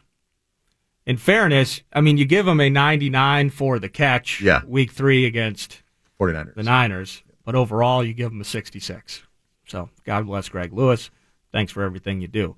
Jimmy Kleinsasser, late stages of his career, still a 74. Still doing it as a, as a fullback Yeah. uh, tight end combo, I like it. the beard and all. Visanthe Shiancoe, an 86. Uh, yeah. What do you have? Eight or nine touchdowns, I think, at the hands of Favre in 09. Is that why? Is that that's probably? I why. feel like yeah. these are a little I bit feel like propped that's, up. I feel like that's a little high for him based on his true athletic ability. Now, I actually I asked you during this uh, during the break, getting to uh, get into the offensive line. Bryant McKinnie for me very enigmatic, and you've been around all kinds of players for a very long time. Mm-hmm. Guys with fantastic talent when they wanted to use it Mm-hmm. had to be poked and prodded, and maybe off field meant more with the money than you know on the field success. But he was a 90, and I think that actually felt right. McKinnie went on was unbelievable. McKinnie when he was on was I guess that's the caveat. was scary good. Yeah. He he just he moved well. His once he latched onto it with his hands, he he he just didn't let go, and he could stalemate the best of the best. Um, but you know, I, I I led with when he wants to be on. It was it was always sort of a struggle, and and and I didn't. I had limited knowledge, and I'm always hearing kind of secondhand as a defensive player what's going on offensively. But you know, it, it seemed like more often than not they were they were trying to come up with creative ways to keep him motivated. I'm like, hmm. you're a highly paid guy. You've got all this athletic talent, and the professional coaches are having to like motivate an adult man on his job. Like at some point in time, he's like, all right, you either figure it out or you don't. Did you ever have to, in practice or otherwise, you're mugging the gap, you're blitzing, and did you go head to head with Hutch ever? Yes. Yeah, Hutch. He was I- a 97. he he and I would go against each other a lot because that the way right-handed formations are set with right-handed quarterbacks, a lot of times it'd be the tight end goes to the offensive right, in which so defensively I'd go opposite the tight end, and so that meant I was on the left side of the offensive line. Yeah. So it was McKinnie and it was it was uh, Hutch that on a lot of running plays, those big meatheads were coming right at me. so yeah. A uh, a younger, more spry John Sullivan was a 77. Uh, Anthony Herrera a 70. Got a little loose on the right side of things uh, for the Vikings moving company. Post Did they have did they have post play animation as a rating? Because Anthony Herrera might be the best. He might be the best description of a guy that just man, if he was excited about a play, he would just his arms would be flailing. He was high stepping. He was like he was animated about every every big run that happened. Did he ever game. get his roll on? I don't think he ever got his roll on, but he Okay. was fist pumping. He was you know, arms in the air. He was excited. I love that. Uh, moving on from the O line, defensive line, some guys you played with. Uh, eventual boxer, I believe, Ray Edwards. Yeah, whatever happened with that? Was an 85. I don't think it went well, to be honest with you. I think when that guy took that horrible, horrible flop, it just sort of ruined his credibility. Yeah, may have. Uh, he's grown since then. And Everson Griffen, a young Everson Griffen entering his rookie year 2010, he was a 70. So he certainly improved. Uh, the Williams Wall. I used to, uh, prior to radio, I'd be driving around Edina going to job sites periodically. Mm-hmm. And he had this cherry red convertible Impala. Yeah. You ever see the Pat Williams Yeah. convertible? I think it's an Impala. Yeah. It was one of the most beautiful cars I had ever seen. And despite the fact that this car was very large in size, Watching him getting in and out of that thing was a sight to be seen. Uh, how cool was that Williams wall? Oh, it was the best. It was the best. It was a and sort of like a perfect married couple. I think I think opposites attract in that regard. And when they they walked around like a married couple, they were always together. You didn't see one without the other. And Kevin was super quiet, very reserved, and Pat's just just nonstop Yeah. verbal diarrhea about whatever's going on. Usually it's a bitch or a complaint and we and Pat stick. He's just like just Motor mouth. motor mouth, stuttering around, just like he he get his his brain would move too fast for his mouth, and he was always talking. Like he was hilarious. He was an 88, and that was late stages of his career as well. Uh, looking down the line, Jared Allen, he was a 99. B Rob, come on. Fourth year out of Texas, only a 69? B Rob needed more time and more seasoning. And I, I, I'm going to tell you this much: Jared Allen would have loved to have been rated 69. yes, he would have. He would have loved that. He would have embraced it. He was if Madden came out and said, you you know, he he he goes out and has 22 sacks or something. Madden comes back the next year and like, yeah, you're a 69. But but if but if in the, in the game they actually gave him the skill of a 99, that that would have been perfect because he would have eaten that up if he was a 90 or a 69 rating. To the linebackers. Oh, geez. I believe you were a starting linebacker. Is that accurate? Yeah, that's Okay. that's what they tell me. Uh, Chad Greenway, he was an 88. What do you think about that? Triple digit Yeah, tackles, it's pretty good. couple of sacks here and there. Yeah, it's pretty good. That's not that's not bad. Yeah. EJ Henderson in 85. Does that feel about right? Yeah, that feels about right. Yeah. EJ Henderson, a thumper, great player. Yeah. Things kind of changed with that uh, man, that Arizona game with the leg. Yeah. Ugh. Yeah. Uh, God bless EJ. His brother Erin was a 62. He meant that's actually the lowest rating on the team. God bless Erin Henderson. Okay. To Ben Leber. Okay, so Chad was 88 and EJ was 85. Again, a guy that statistically outperformed Anthony Barr the first four seasons he was in Minnesota. 80? Yeah, I was gonna say 82. 80? Yeah, I'll take a B minus. You know, I that's definitely you know passing, and you know I definitely had flaws in my game. Um, I was not an every down player. That's fine. Okay. That's fine. I'm. It seems a little low. I think it's a little low. I, th- I think it's a little low. I I would have put myself at like 84. You know, if EJ's 85, I would say that I was probably an 84. You know, I wasn't a thumper like EJ. He was much tougher than I was, but I felt like I had a little bit more athleticism than, than him. A little more. And your uh, instincts were there. I don't know, man. EJ, EJ was legit in, instincts. Well, I'm trying to build you. I know, but I'm just, I'm being honest. I'm being honest. I think I would have been an 84. All right. But I've not. I would not. If if social media was a thing back then, I I would not have gone on social media and and bitched and complained. Antoine Winfield, 88. I think that makes sense. I think that's actually a little low, but I think you. I, I think, think- he's. I think he's a 90 player. I, I'd, I'd, I'd probably agree with you, actually. Uh, no reason to talk about the safeties when it's, God bless him, Madieu Williams, Husain Abdullah, Tyrell Johnson, Jamarca Sanford. Wow, what a group. Chris Kluwe was 60. That probably didn't phase him at all. Ryan Longwell, 92. Long Um, was a 92, huh? Yeah, he was. That's pretty good. I, I, I guess after the the 60 from Kluwe, I just thought that maybe they just put specialists in a certain another grouping or something. But 92, that's hell good. His ratings are higher than his uh, than his golf score. Let's uh, finishing up here. Are you an apprehension guy or an anticipation guy? Because again, we've spent the last four months pre and post draft, and it's just it's it's two or three exhausting topics about improving on the eight, seven, and one. For me, and I just look at it purely apprehension or anticipation, positive or negative. Uh, looking forward to this group coming back together and indeed improving on last year's marginal state of existence. I'm I'm very much positive on this on this whole thing, and I and I think that what's the fun in a fan if you go into the season on a negative? Then then you're you're almost self fulfilling and hoping that they they do bad just so you can say like, see, told you. Yeah. They weren't going to be very good, and here's the reasons why, and it just worked out. And they want to get this credit for being this. Wow, you're such a great football mind, and you really know the Vikings, and you really know the NFL. You know, unless you're getting paid for that, I, don't think that the, you have to look at that critically. If you're a fan, why not be positive? And first and foremost, I want to look at this as, as a fan, and and I am very positive about this team. I look at their schedule, and I don't see any reason why they shouldn't be undefeated at home. Um, I have them going eleven and five, and and barring any sort of you know major injury changes and and all that stuff, that you know they have the capabilities of being an eleven and five football team. Um, you know, obviously having the five losses, there could be some tough you know tough games in Kansas City and Dallas and and um, you know they've got some tough road games every season. There's tough games out ahead of the team, and they've got a great running game. They've got a quarterback that I believe in. They've got an offensive coordinator that I believe in. An offensive line that already on paper I think looks better. Um, the defense I don't worry about at all. Yes, there's some question marks.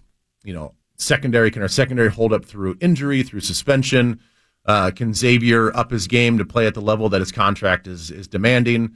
Um, can our defensive front can Linval play better? I, I, don't think that we talk enough about that. You know, Linval we, had a bad second half. I think. I don't think Linval played a very good 2018 season, and you know, I don't know what contributed to that. I, I felt like, especially as you, as you just said, in the second half of the season, I felt like he was catching a lot of blocks. I don't think that he was being the aggressor. What if he was still tired from that fumble return touchdown at Could have been.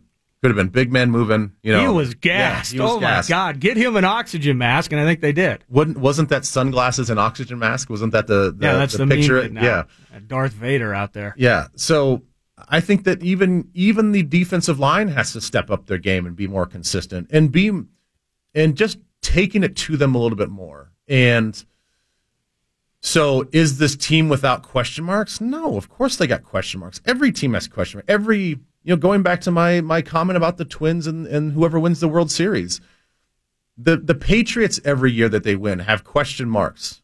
You know, is their defense that good? Can they stop the pass? Can they do that? You know, Brady's aging. You know, they lost a, a wide receiver. Can they compensate there? Is their running game good enough to complement their passing game? Of course, they've got question marks. So this team has its faults. They're going to have to battle through that. They're going to have to deal with injuries throughout the season. They'll have to deal with that. But as it is on paper, July 18th, I think they're an 11 and 5 football team, and I've and I'm very confident and very bullish on this team. I love it. You're hosting nine to noon tomorrow. I will be here with you, and I know as of now, Reggie Bush will be yeah. joining the show around 11 a.m. Mike Florio, At Pro 9:30. Football Talk, 9:35 ish. And uh, anything else on the docket? Well, we've got uh, right now. I'm still working on some guys. Justin Conzemius is going to come in and talk a little Gopher football, a little Yeah. college football. I've I've really gotten to respect his. Uh, I mean, he he texted me the other day, uh, maybe a, uh, two weeks ago or something. He's like, "Hey, I'm I'm watching. I think it was uh, he's like, I'm watching your, your Nebraska Iowa game from last year. It's on Big Big Ten Network." And and I'm like, what the hell are you doing watching Big Ten football right now in early parts of July? And he just responds back, he's like, I love it.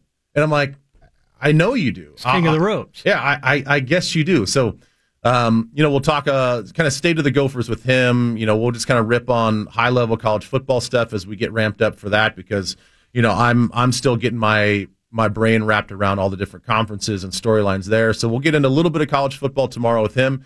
I'm still working on some guys, trying to get some guys from just the NFC North, uh, some some friends of mine that I know to get them on just to talk about their respective teams. So it's in the works, but right now, 11 It's going to be a true football feast. Yeah, it'll be a football be. feast, and you've got some stuff laid out. You've already put some prep and work in, so I appreciate that. And um, but yeah, right now we've got a, we've got Heisman Trophy winner uh, Reggie Bush will be on at 11 o'clock. Let's party, man. Thanks for hanging out. All right, thank you, man. At Nacho Leber on Twitter, of course. That's Ben Leber hosting 9 to noon tomorrow. Final hour, we're going to jump back to the baseball team. It's Korzo in studio with me. Vikings tickets to be giveaway. Uh, final hour, 9 to noon around the corner. It's the fan. Ah, the sounds of summer in Minnesota. But now, the days are getting shorter, and the sounds are getting louder. Vikings football is coming this month to the fan.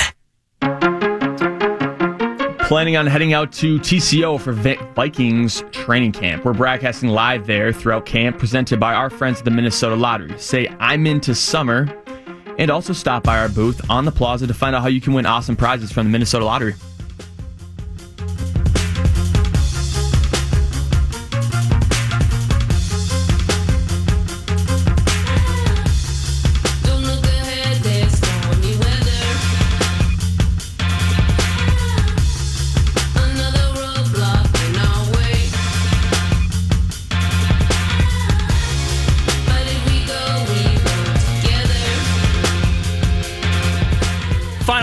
I've been informed that producer Joe Perovich indeed does have a trivia question, and uh, we will unleash that on you shortly. For Vikings preseason tickets, as you heard with Ben Leber in studio, last couple of segments, it's a week from tomorrow, Vikings training camp underway, and single game tickets for the Vikings 2019 schedule are on sale today. So get to Vikings.com and pick and choose, hopefully, uh, when you want to visit US Bank Stadium. But I got a pair of tickets for a preseason game, let you go for free. So stay tuned for that. Joining me now, Scott Korzenowski, the barrister in studio. Right. You, you typically hear him on Thursdays when PA is here. Uh, PA on vacation, vocal maintenance leading up to the big jump for Viking season. Right. Uh, but you were nice enough to join me. I appreciate you giving me time today, sir. All hell was breaking loose at work, but I'll get back there. We'll see what goes on. Speaking but I all- am heading to the golf course later today, so yeah, it's not. I'm not grinding that much today. Speaking of all hell getting uh, breaking loose, you know, we can get to the baseball team in a moment. But prior to coming in, we were talking about the the Open Championship that's taking place right now. And you mentioned uh, former Maroon and Gold, Erik van Rooyen, Yeah. uh, actually outperforming maybe a lot of people's Yeah. expectations. He's two under right now. Yeah, and he has been very good in the majors. I, I don't remember exactly, but he was like top ten, I think, at Pebble, and, and I think he was did really well at the PGA. I think he's a South African. He's he's a he's a very good player. In fact, I was reading some. I used to get into all these golf pools, and, and I've pretty much just sworn off golf pools. And the reason is, even though every time I join one, it's twenty bucks. When you haven't won any money for like ten years, I'm going. I think that money can be better spent somewhere else. So I'm pretty much have sworn off them. But I was reading, and, and people, uh, golf digest guys or whatever, were talking about sleepers, and he was one of the guys that that a couple of them mentioned. I mean, I don't know much about him other than he played for the Gophers and he's South African, but he's a very good player, so he's doing well. But how about Rory? So that's what I was going to get to. Yeah, Rory starts with a quad. Uh, he bogeys the third hole to go five over. Uh, and then he fought it back to three over, and then he finishes double bogey on 16, par on 17, double bogey on 18, he sh- or triple bogey on 18. He shoots a smooth nine over 80 on, and, and I really feel, see, how do you feel sorry for Rory, right? I mean, the guy's got, you know, he hits it further than just about anybody on tour. He's, he's, he's won, he just, is- he's just the Masters away from a career Grand Slam. He's got four majors. I mean, he's got a great life, right? But, you know, Northern Ireland, which is where he's from, and this is a course he grew up playing, and it's only the first, it's only the second Open Championship in history to be in Northern Ireland. The other one was on the same course in 1951, and he's the adopted son, and to come out on the first hole and make an eight has just got to be crushing. It you. I mean, absolutely- and I'm sure that had something. I'm sure it just depre- it just gets to you. It shows you even the guys that are all of us that play golf and we have a two dollar bet and we melt down and throw up on ourselves. But even the best guys in the world do it. I They mean, that- that's how hard that the best guy in the world, Rory McIlroy, today made a quad and a triple on a course he's been playing since he was ten years old. Well, and- Amazing. And, the intriguing thing with Rory, because you know, bringing it up, and you know, my home course was Terrace View, a nine-hole course down in Mankato, Minnesota. So different perspectives on the sport in general. But this is a kid, and it, the the question has always been, and maybe it still looms, despite Brooks Koepka, I think, tied for the lead at four under. Uh, Shane Lowry in the mix. Tiger was just on the screen, but Rory wins four majors, I think, in about a three year period. It was like 20, Four four majors in eight total. I think in nine total majors. He missed one because Yeah. he missed the Masters one year. But in an eight in an eight year in an eight major run or nine major run, run he won four of them. Forty four percent. I can do the math. Fifty percent that he played in. Yeah, pretty amazing. And so the the the constant obsession that's taken place over the last decade, when's Tiger going to play? When's he going to be good again? You've had these moments where Jordan Spieth has enjoyed a bit of that over Yep. the last 3 years. But Rory was one of those first guys Yes. where it's like no Tiger, no problem, okay? We still got lefty and now this kid from across the pond is taking the world by storm and now since 2014, the last time I think he won, uh, you've seen that drift off and and that's kind of one of several uh, individuals that really hasn't taken it by the horns over the last handful of years. It is. It just shows you that golf is it, it's the the complete package. Because when you, when you talk about driving the ball, Rory's Rory and DJ are the two best. But Rory's had a lot of problems putting at a, at the level that you need to putt to mm-hmm. win major tournaments or any tournaments really. This year, this tournament though, obviously wasn't the putting wasn't the problem. When on the first hole he he's hitting an iron off the tee and he hooks it out of bounds, and the next one he puts in the left rough again, and then he snipes one into the rough on his third. I mean, he he hit the ball just awful on that hole. And I don't know how he went double bogey, triple bogey on two of his last three holes, but that can't just be putting. Obviously, you're not going to make a triple bogey by just putting. So Rory, just the pressure can get to you. You know, I think he just felt too much. I think the pressure gets to Rory a little bit. You know, it, remember remember when he was leading in Augusta and he made what an eight on number ten? I think when he when he almost put it in the Butler cabin. I mean, he he when Tiger at his strength, it's amazing how he just never buckled under pressure. And the same goes for Brooks Koepka. He doesn't buckle under pressure. He might not win, but he ain't going to buckle under pressure. You know that. Scott Korzenowski in studio. Follow him on Twitter, S Korzo60, K O R Z O. And of course, Sunday mornings, wake up, fresh cup of coffee, reading the paper, big opinions from Mr. Korzo on Sundays at 8 a.m. right here on the fan. You know, buckling under pressure, and maybe that's the case or otherwise. But when you watch a team like the Minnesota Twins in really kind of from June to now, it's it's a weird vibe where 20 and 18 since June. Okay, well that's above 500. But they they really set their own mammoth expectations, and the offense is working.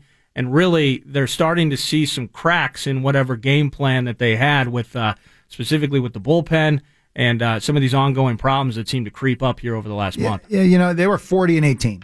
Uh, and since then, I think they're maybe, I don't know, maybe 18 and 19, 20, you know, wherever you look at it. They basically played 500 since then. And at the start of the year, when I was so confident the Twins were going to win the division, the main, there was two reasons. One, I think, I think the Twins are going to win 90 plus games this year. I mean, I, there's no doubt about that. You know, they're on a pace to win 108 for a while, but, but they're going to win 90 plus games the the thing that's really surprised me is how good Cleveland has been. They're like 24 and 10 in their last 34 games, where the Twins have gone like 17 and 17. And I just didn't see anything out of Cleveland, especially when Corey Klu- when Corey Kluber's hurt, and, and of course Carrasco is it Carrasco the pitcher who has leukemia. Yes. Uh, and, and I read a bit in the Atlantic, or the Athletic, and talking about how their young pitchers are really coming up. And in other words, one of the reasons the Twins got Falvey was because he was in that Cleveland organization who knows how to develop pitchers. And I think we have to look at the bright side on the Twins. Their starting pitching staff, when we looked at it at the start of the year, you know, we knew Berrios was pretty good, and we knew Gibson was solid, and Odorizzi was eh. And then you're playing, and then you're starting Pineda and Perez. But the Twins' starting staff has been amongst the top five or six in baseball. So whatever Falvey, Levine are doing, Cleveland's kind of doing that well with the guys that are coming up, the young guys that are coming up, and now they're starting to hit. And so I'm just really surprised Cleveland is this good. I'm not that surprised that the Twins have hit a bump in the road, but it's it's it's and it's going to get ugly. It's going to get worse before it gets better. I mean, the Twins' next seven games against the two hottest teams in the American League, the Athletics and the Yankees, and uh, the Cleveland continues their their bum tour as they play more with the Tigers and more with the Royals and more with the Blue Jays. They're playing three of the worst teams in the league in their next ten games, and the Twins are playing their next seven games against maybe the two hottest teams in the American League. I, I fully anticipate at the end of this stretch, it's going to be about a dead heat, you know, and, and then the Twins are going to have to get themselves back together and go forward. I do have a couple comments. One, the difference of Byron Buxton not in the lineup. I don't know if you've seen a bunch of people have tweeted on this. Phil Miller, who I've had on, they're now six and thirteen in games he hasn't started Yep. or played in. I mean, he makes, and we've seen some of the outfield foibles with him not in there. Even if he never gets a hit, he's he's important, and he's now in the concussion protocol. You know, probably won't play the rest of this homestand. Who knows how long that'll go? As Twins fans, we know, right? You get, yeah, we know Corey Koskie, we know Justin Morneau. Their careers basically were ended because of concussions. Joe Mauer was significantly derailed because of it. Had to change position. Yes. Uh, so you you know that is really scary, and it's just scary for him as a young man that he has to deal with that. And but the one comment I want to make, and this is all for all sports fans. Trevor May has served up two bad gopher balls in his last two outings. And the classic one against Cleveland when they're up three to two in game three that would have put the twins up eight and a half. And Jack Morris says, if you throw a curveball here, throw it in the dirt. And as soon as he hung it, you know, Morris was saying, oh no, before the guy hit it. Yeah. And then he did it again yesterday. And people just scorch him on Twitter. You know what? If you follow Trevor May on Twitter, he seems like a wonderful guy. I've heard him interviewed. He he doesn't want to serve up those gopher balls. He's upset. Don't take it pers. Don't attack a guy personally. I He mean, likes really. video games and baseball. Yeah, eh, eh, yeah. He he owns like some sort of a video company or something. I think I've heard him on with PA. Uh, but but don't attack the guy personally. You think he's out there saying, you know what, I'm going to just ruin the Twins fans today by serving.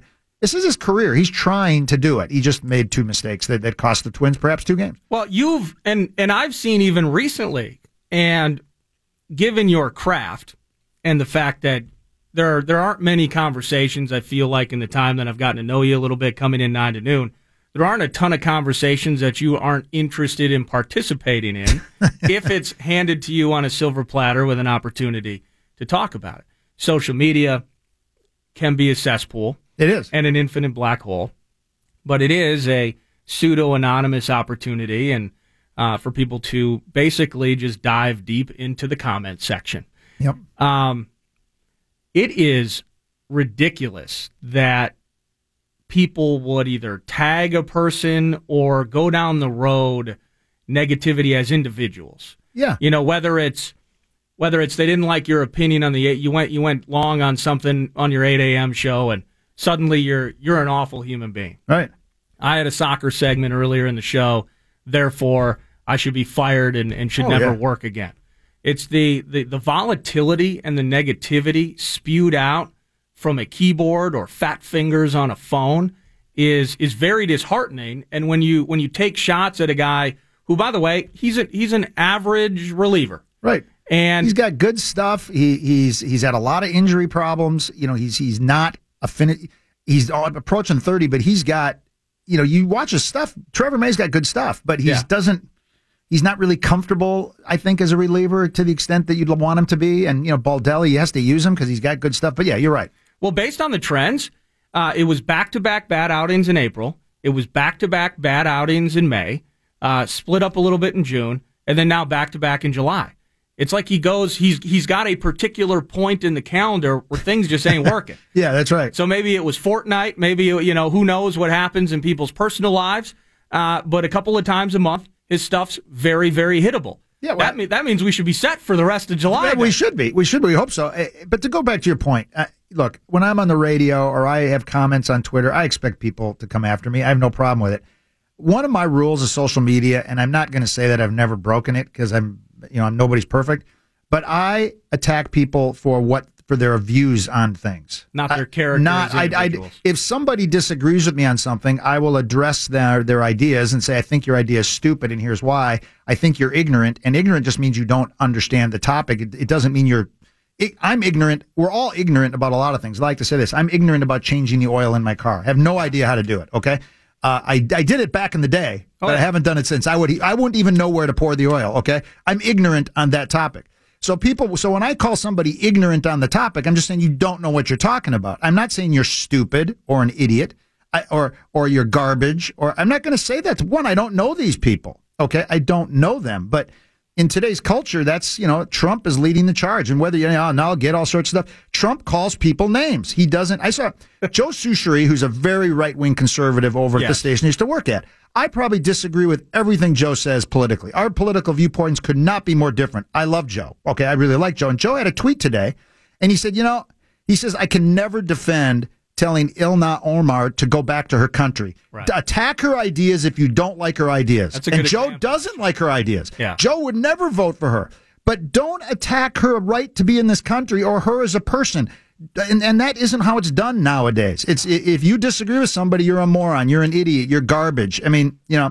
And when I see people do that, I- I just kind of go past it. I just I'm not going to because I know that's how people are, and they're angry, and I feel sorry for them. Well, and everyone's mad, and it's becoming more and more difficult to associate yourself with either side of the It is. the political spectrum at this stage.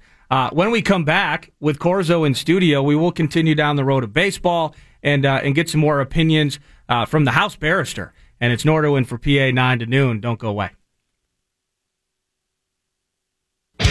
This is Nordo in for PA on the fan. The Fan. Vikings single game tickets are on sale today. Get your tickets online at Vikings.com and listen to the fan today and tomorrow for several chances to win a pair of preseason tickets to see the Vikings host the Seahawks on August 18th. Right. And we have a trivia question right now, actually, for this show. Here it is. It's for the giveaway. It's for the giveaway, yes. This is exciting. Can I win it? Well, if you can answer correctly. All right, we'll see. In last season's Week 14 game at Seattle, a 21 to 7 loss from Minnesota, which Vikings defensive player recorded the game's only interception by either team? Jeez. I mean, the only thing I'm thinking about is the uh, the hopping the center gate Yeah. no That's line right. contact. Yep. Maybe that was Bobby What- what- Wagner or Frank Clark. What I remember about that game is that is that uh, all Kirk Cousins would do is he'd go back to pass, panic, and check off time after time after time after time. I, I could have sworn I was watching Sam Bradford. Was That's it what- was it what- the Seattle game where Kirk actually threw the ball back? As humans, we're naturally driven by the search for better. But when it comes to hiring, the best way to search for a candidate isn't to search at all. Don't search, match with Indeed. When I was looking to hire someone, it was so slow and overwhelming. I wish I had used Indeed. If you need to hire, you need Indeed. Indeed is your matching and hiring platform with over 350 million global monthly visitors, according to Indeed data, and a matching engine that helps you find quality candidates fast. Ditch the busy work. Use Indeed for scheduling, screening, and messaging so you can connect with candidates faster. And Indeed doesn't just help you hire faster. 93% of employers agree Indeed delivers the highest quality matches compared to other job sites, according to a recent Indeed survey. And listeners of this show will get a $75 sponsored job credit to get your jobs more visibility at Indeed.com slash podcast. That's Indeed.com slash podcast. Terms and conditions apply. Backwards, and it was Latavius Murray on the quick twitch, who's luckily looking at the time. You know, Kirk did that a couple times. Or he threw it back. Scott Korzenowski in studio with me. A couple more segments, nine to noon, and oh, at least one more uh, with the House lawyer. Hear him 8 a.m. on Sundays, right here on the fan, and then of course typically on Thursdays, 11 a.m. hour. He'll hop in studio with PA, and today today's with me. Um, breaking away from the Minnesota Twins for a moment, and we saw this during the break. And uh, you're uh, you're a Wolves fan, correct? Yes. or at least you know. I'm a Wolves. I'm, I'm. I've got two real sicknesses in my life, but probably more. But is golf and the Wolves. I, I, can't get away from either one of them. I'm obsessed with both of them. we're And- all masochists in our own way. And I'm not a very good golfer, and the Wolves have been one of the worst organizations for 40, 30 years in the NBA. So yeah, it's it's torture. But so, yeah, So they had an opportunity at the illustrious Summer League title. Yeah, and I they did. They lost in very close fashion after a stunning comeback to the Memphis Grizzlies. Best of luck in the regular season to both teams. But uh, this news coming out, slated originally for a two-way contract. Yep. Undrafted rookie. I think you went on, went to LSU. Is LSU, yep. Okay, Naz Reid turned enough heads where now he's actually he's in the mix. He's on the team apparently in I saw. Yeah, Johnny K tweeted that they gave him a two. They're going to give him a multi-year deal, which is unusual for for someone that was taken and uh, not drafted at all, or some, anybody taken after the first round. Uh, and it's a great opportunity because you can get him cheap. You can you can lock him up for a couple of years, and then if he blows up, you remember probably the most famous guy this happened to, Gilbert Arenas. Does that name ring a bell with you? Gilbert Very Arenas was like an early second round draft pick, and they Yep. signed him to like a three year deal, and he became huge. And he blew up and became a, an all star, and all of a sudden he was he became a free agent very early because he only signed like a two year deal, and he cashed in early. So I mean, if you can blow up like you know Draymond Green blew up, and I'm not saying Naz Reid is going to be well, Gilbert Arenas once did point a gun at one of his teammates where they were playing a card game, so he had that going for him. Didn't but that precipitate his, the kind of the end? yeah, it kind NBA of career. he was, but but Naz Reid, I I got to say, I didn't watch really any summer league. I, I'm not, I don't watch preseason NFL football. I don't about watch games that matter. I'm about games that matter. I mean, I, I may watch a Vikings game if I'm sitting around with nothing else to do before I do something else. It's not appointment viewing for me, okay? But but Naz Reid is is he's an intriguing guy because he's big and he's and he's a really good three point shooter. Yeah. And you know, I think there's other things he needs to work on, but he was probably as good a player as they had in the summer league, and he kind of shined in the summer league, and so that was a good good stop and a good signing by the Wolves. And I and I saw that you know Saunders even mentioned it himself that he was happy to see because in the summer league you saw a hell of a lot more three point shooting Yes. in general for a Wolves team that has in recent times been very starved of what three point shooting. Yep. And so that's a good thing. Now into the 2019 and, and you've watched this and you haven't been in studio for a while. You know, we, we continue. It's it's year to year, the same old story. Stars moving from destination to destination, super teams, dynamic duos, big threes, etc. And the Timberwolves have taken their shots, and they have missed said shots. Yes, but I like what Gilbert, what Gersson Rosas is doing. He he tried to, and again, who knows if Darius Garland is going to be a great player? I have no idea, but Rosas thought he was going to be, so he went after him, didn't get him. Uh, he thought that D'Angelo Russell was going to be a really good player, went after him, didn't get him. Although it's certainly possible that he might be available either later this year or early next year. There's a lot of talk that Uh, you know, essentially the Warriors use him as a placeholder to hold that salary slot, and that when Klay Thompson gets back, they'll be looking to move him. Uh, and and they might get some assets for that. So it, it's not like D'Angelo Russell might not end up here someday, but he's not going to be here this year. And so now what Gersson Rosas has done is he's brought in a bunch of young, kind of under the radar guys, all who have really good advanced uh, numbers, win shares, true shooting percentages. He's finding low priced guys who are young, who weren't really given a chance, and let's see if any of them blossom. So to me, what I've said Gersson Rosas is doing, the first thing he was doing was big game hunting, and he's he's still doing big game hunting. He's you know he's looking for that second superstar to put next to Cat because it ain't Wiggins, and he knows it. But in the meantime, he took two shots, didn't get it. Okay, we're not going to get a second superstar this year. Let's do. I call it mining for gold. He's he's signed what, what Jake Layman. He signed Noah Vonleh. He drafted Jarrett Culver. Now he gets Naz Reid. He's got four or five young guys. He's got Shabazz Napier. He's got another guy, Treveon Graham. All these young guys. He brings them in. They're not costing the Wolves a lot of money. They're not, not under long term contracts. They're all generally younger players. Let's see if one of these guys can can become somebody. Can become the next Robert Covington can become the next Dinwiddie, can become the next Draymond Green, can become a low drafted guy who becomes good. And if not, no no harm, no foul. But I actually think if Covington is healthy this year, I and I, I see both Vegas and 538 agree with me. I think the Wolves are going to be around 500 because I think they're going to have eight or nine good players. Yeah. One superstar and eight or nine athletic good players. They're not going to make the playoffs in the West, but I think it could be I think it could be fun to watch. Key being Covington being healthy. They really need that guy to be next to Cat. Well, and a key to the transformation, as Wolves fans have been waiting and waiting and waiting, you get a taste, ousted in five by the Rockets, and now you're back to square one again. Getting back to square one is really putting yourself in a position where you either have movable or non toxic contracts. And what's the biggest frustration that you've talked about with PA nine to noon yeah, is is the nature of Wiggins. You know, to a lesser extent, Gorgui.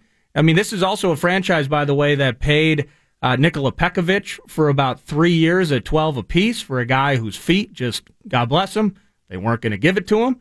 And so the opportunity for them to uh, potentially open up a max slot, you know, they, they move on from Tyus. We'll miss Tyus, hometown kid, but their opportunities starting in 2020 are really starting to blossom a bit. They are. And I know Gersson Rosas tried to move Wiggy, but if, if you've been paying attention to what's going on in the NBA, uh, Allen Crabbe was on the Nets. They traded him. They had to give up like two number ones. Yeah. His Chris contract was not nearly as bad as Wiggy's. Uh, Westbrook to move Westbrook. I mean to move uh, uh to, to uh, move uh, the, the Rockets to move uh, Chris Paul. Chris Paul. They gave up two or three number ones. Yeah. Chris Paul's contract's not as bad as Wiggy's. It's a little bit more money, but he's a much better player than Wiggy. So I think Gersson Rosas dipped his toe in the pool, and I think if he had gotten D'Angelo Russell, he would have given up those two first round picks because he would have thought we got our superstar in a heartbeat. Who, who he thinks is going to be a superstar. Anyway, I'm not. I have no idea whether D'Angelo Russell is going to be a superstar, but but Gersson Rosas thought he was. So he was would have been. I think the Wiggy. I think if if they had gotten if Rosas, excuse me, if if D'Angelo Russell had agreed to come here, I think Wiggy would have. I'm just guessing would have been part of the trade, and Rosas would have given up two or three first round picks to get rid of him.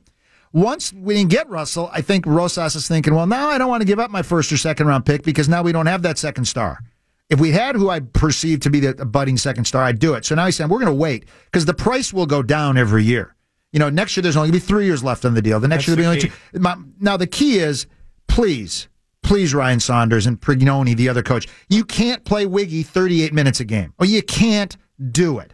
Don't do that. If you play him 20 to 25 minutes a game just to keep him in the mix, fine. But don't play him 38 minutes a game. I don't think they will. You can't you can't shut him down though because if you're No, going to try you can't and shut trade him him down. next summer, but that's that's the interesting thing. 20, 20 to 25 minutes a game. And, and and if he gets going, like you you know, once every 10 game he gets hot, then you run him. Right, basically every time they play Correct. OKC, he'll uh, he'll go for 35 right. in a game winner. It's it's always been intriguing to me. Uh, at S Korzo 60 on Twitter, by the way, Korzo in studio with me, Nordo.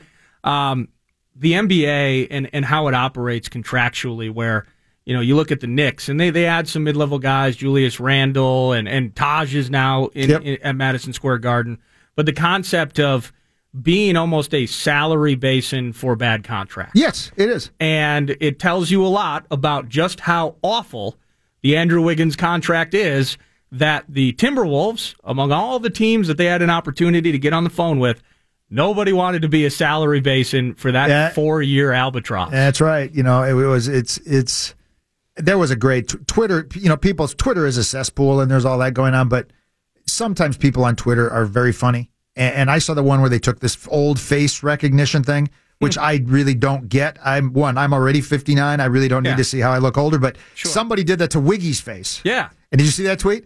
They do it to Wiggy's face, and they said, uh, "Wiggy, seventy-year-old Wiggy, but he's still young, and he's going to turn it around." I mean, that is the that encapsulates the the Wiggy thing. You know that that uh, the time to decide on Wiggy, you know, was was in the end of his third year when I had made my decision, and if I was there, they wouldn't have had him.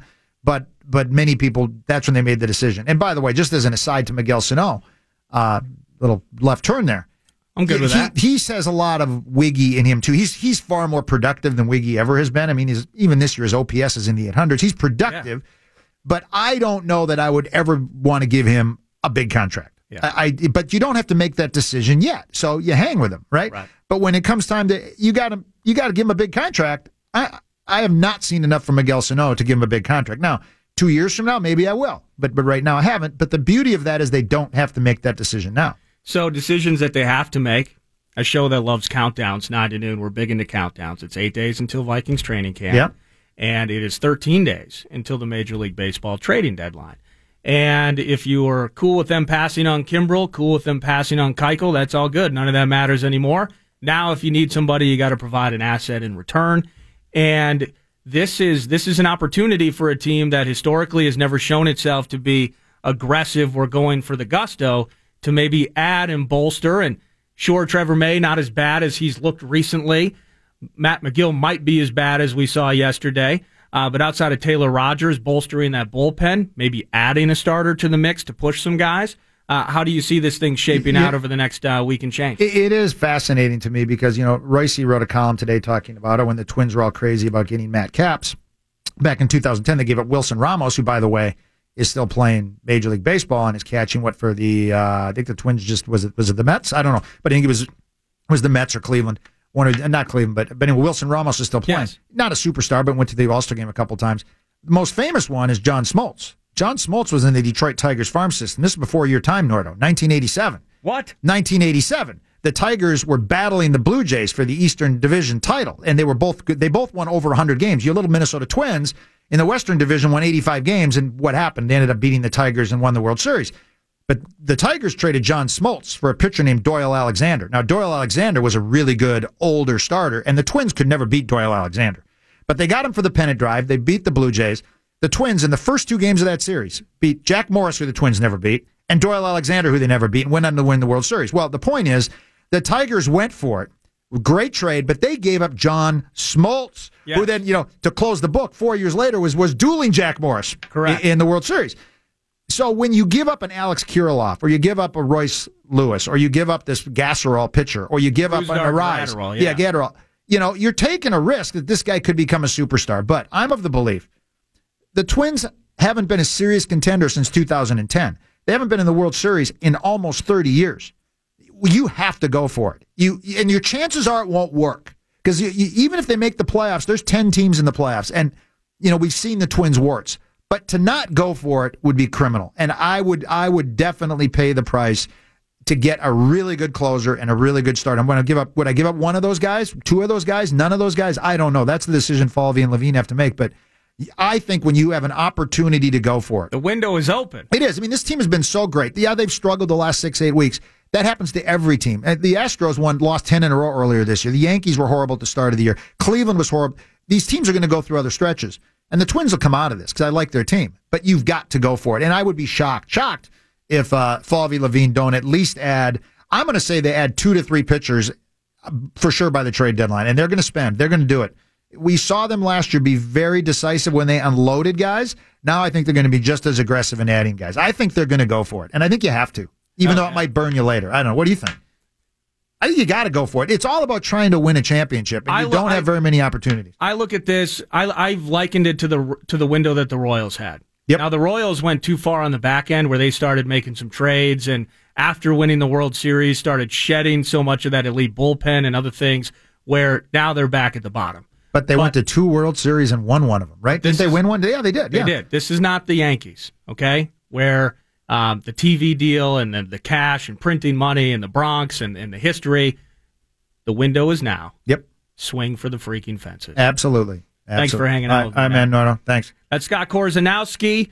You can hear him. Uh, when are you next on the radio? It sounds like it might actually be Saturday. It might be. You know, we the boss came in and said maybe I could squeeze it in before my Saturday morning tea time. Fill in for uh, to go Trent, my man Trent, my Trent favorite Tuck. Gopher basketball player of all time, was Double a freshman T. at the U when I was a freshman at the U. I feel like I know him, and I did fill in once for uh, for for uh, Davey. Uh, so I could be on Saturday, but Sunday eight to nine. All right, beautiful. Scott Korzenowski at scorzo60 on Twitter. Final segment, Nordo in for PA. Next, you are listening to the fan.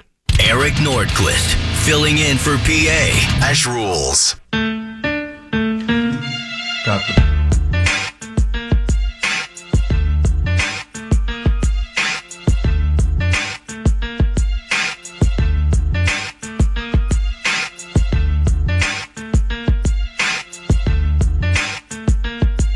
Oh, yeah. My Ambitionz Az a Ridah. Song bangs. Nine to noon, final segment. Big thanks not only to Scott Korzenowski, but Ben Leber, Kyndra de St. Aubin, Fox Sports North, Loons coverage, six time All Star, two time title winner Sylvia Fowles of the Minnesota Lynx joining me as well. A um, couple of things I want to note this evening for Fan on Demand instead of FOD. I'm going to be playing a couple of interviews. Justin Gaard and Mike Grimm, voice of the Gophers, are actually in Chicago for the Big Ten Media Days. And so uh, you're going to hear from uh, keynote speaker Casey O'Brien and Mo Ibrahim tonight. And you can catch that for Gophers football coverage uh, at 6.30 p.m. on these airwaves. And then tomorrow there's a 7 to 8 p.m. show featuring JG and Grimm.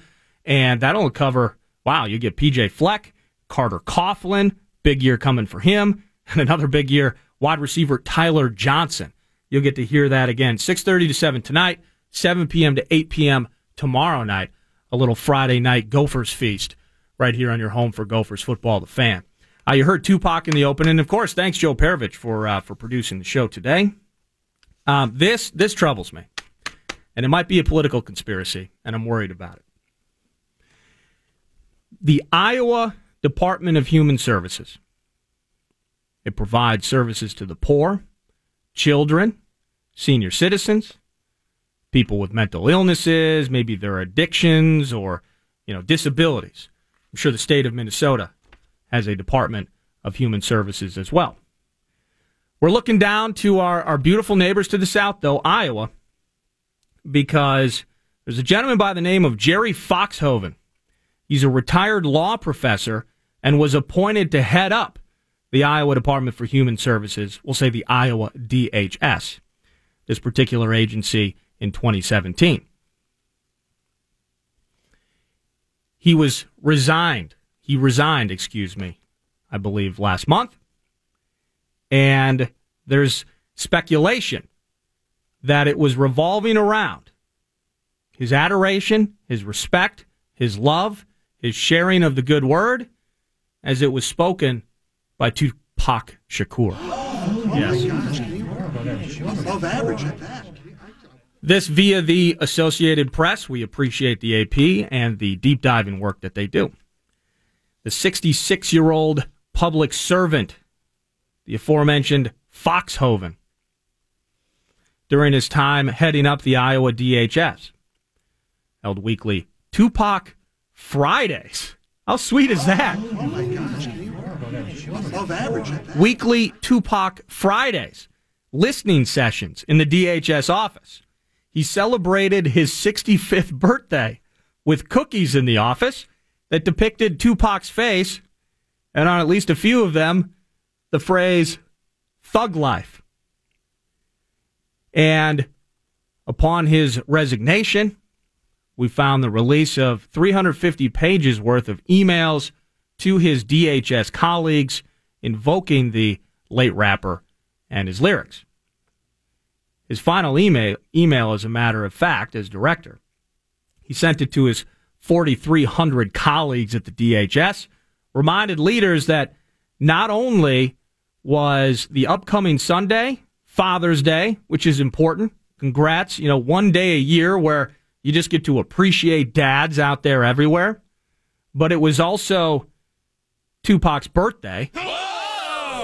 And he included a lyric Pay no mind to those who talk behind your back.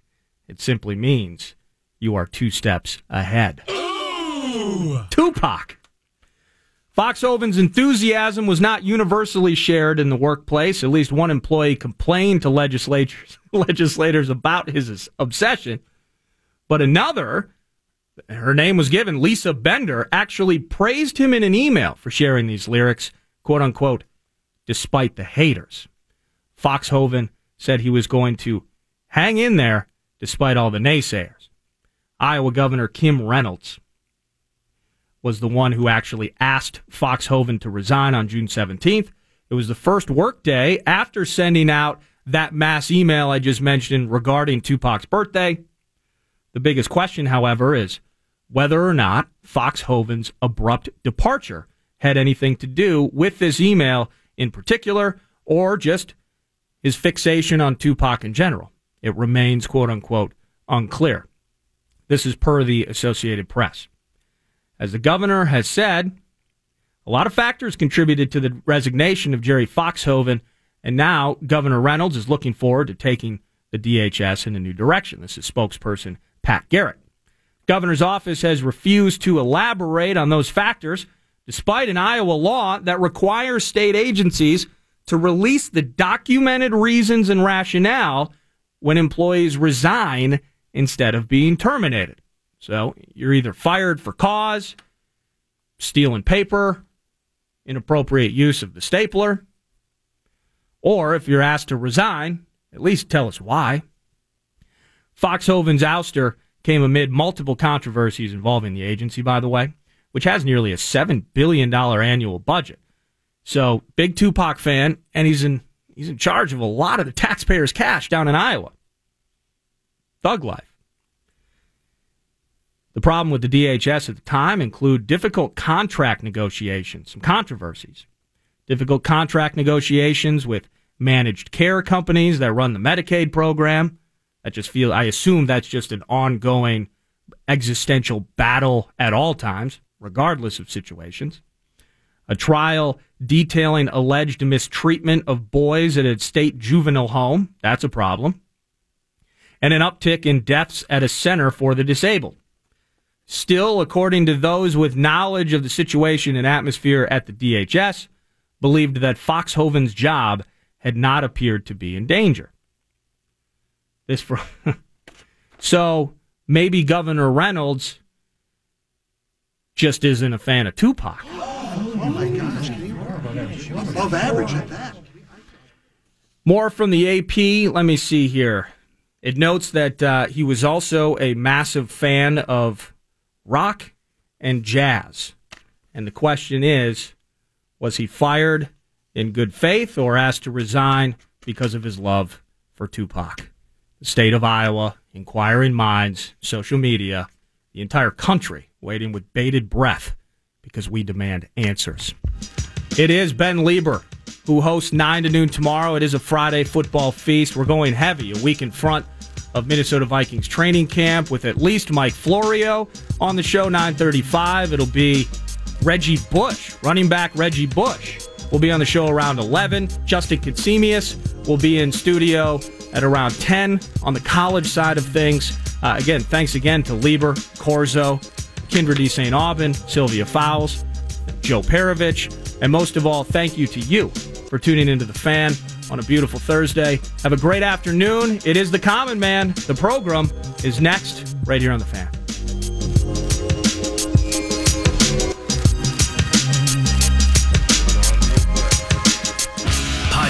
Today's Paul Allen Show or listen back to previous show and interviews by going to the iHeartRadio app or KFAN.com. As humans, we're naturally driven by the search for better. But when it comes to hiring, the best way to search for a candidate isn't to search at all. Don't search, match with Indeed. When I was looking to hire someone, it was so slow and overwhelming. I wish I had used Indeed. If you need to hire, you need Indeed. Indeed is your matching and hiring platform with over 350 million global monthly visitors, according to Indeed data, and a matching engine that helps you find quality candidates fast. Ditch the busy work. Use Indeed for scheduling, screening, and messaging so you can connect with candidates faster. And Indeed doesn't just help you hire faster. 93% of employers agree Indeed delivers the highest quality matches compared to other job sites, according to a recent Indeed survey. And listeners of this show will get a $75 sponsored job credit to get your jobs more visibility at Indeed.com slash podcast. That's Indeed.com slash podcast. Terms and conditions apply.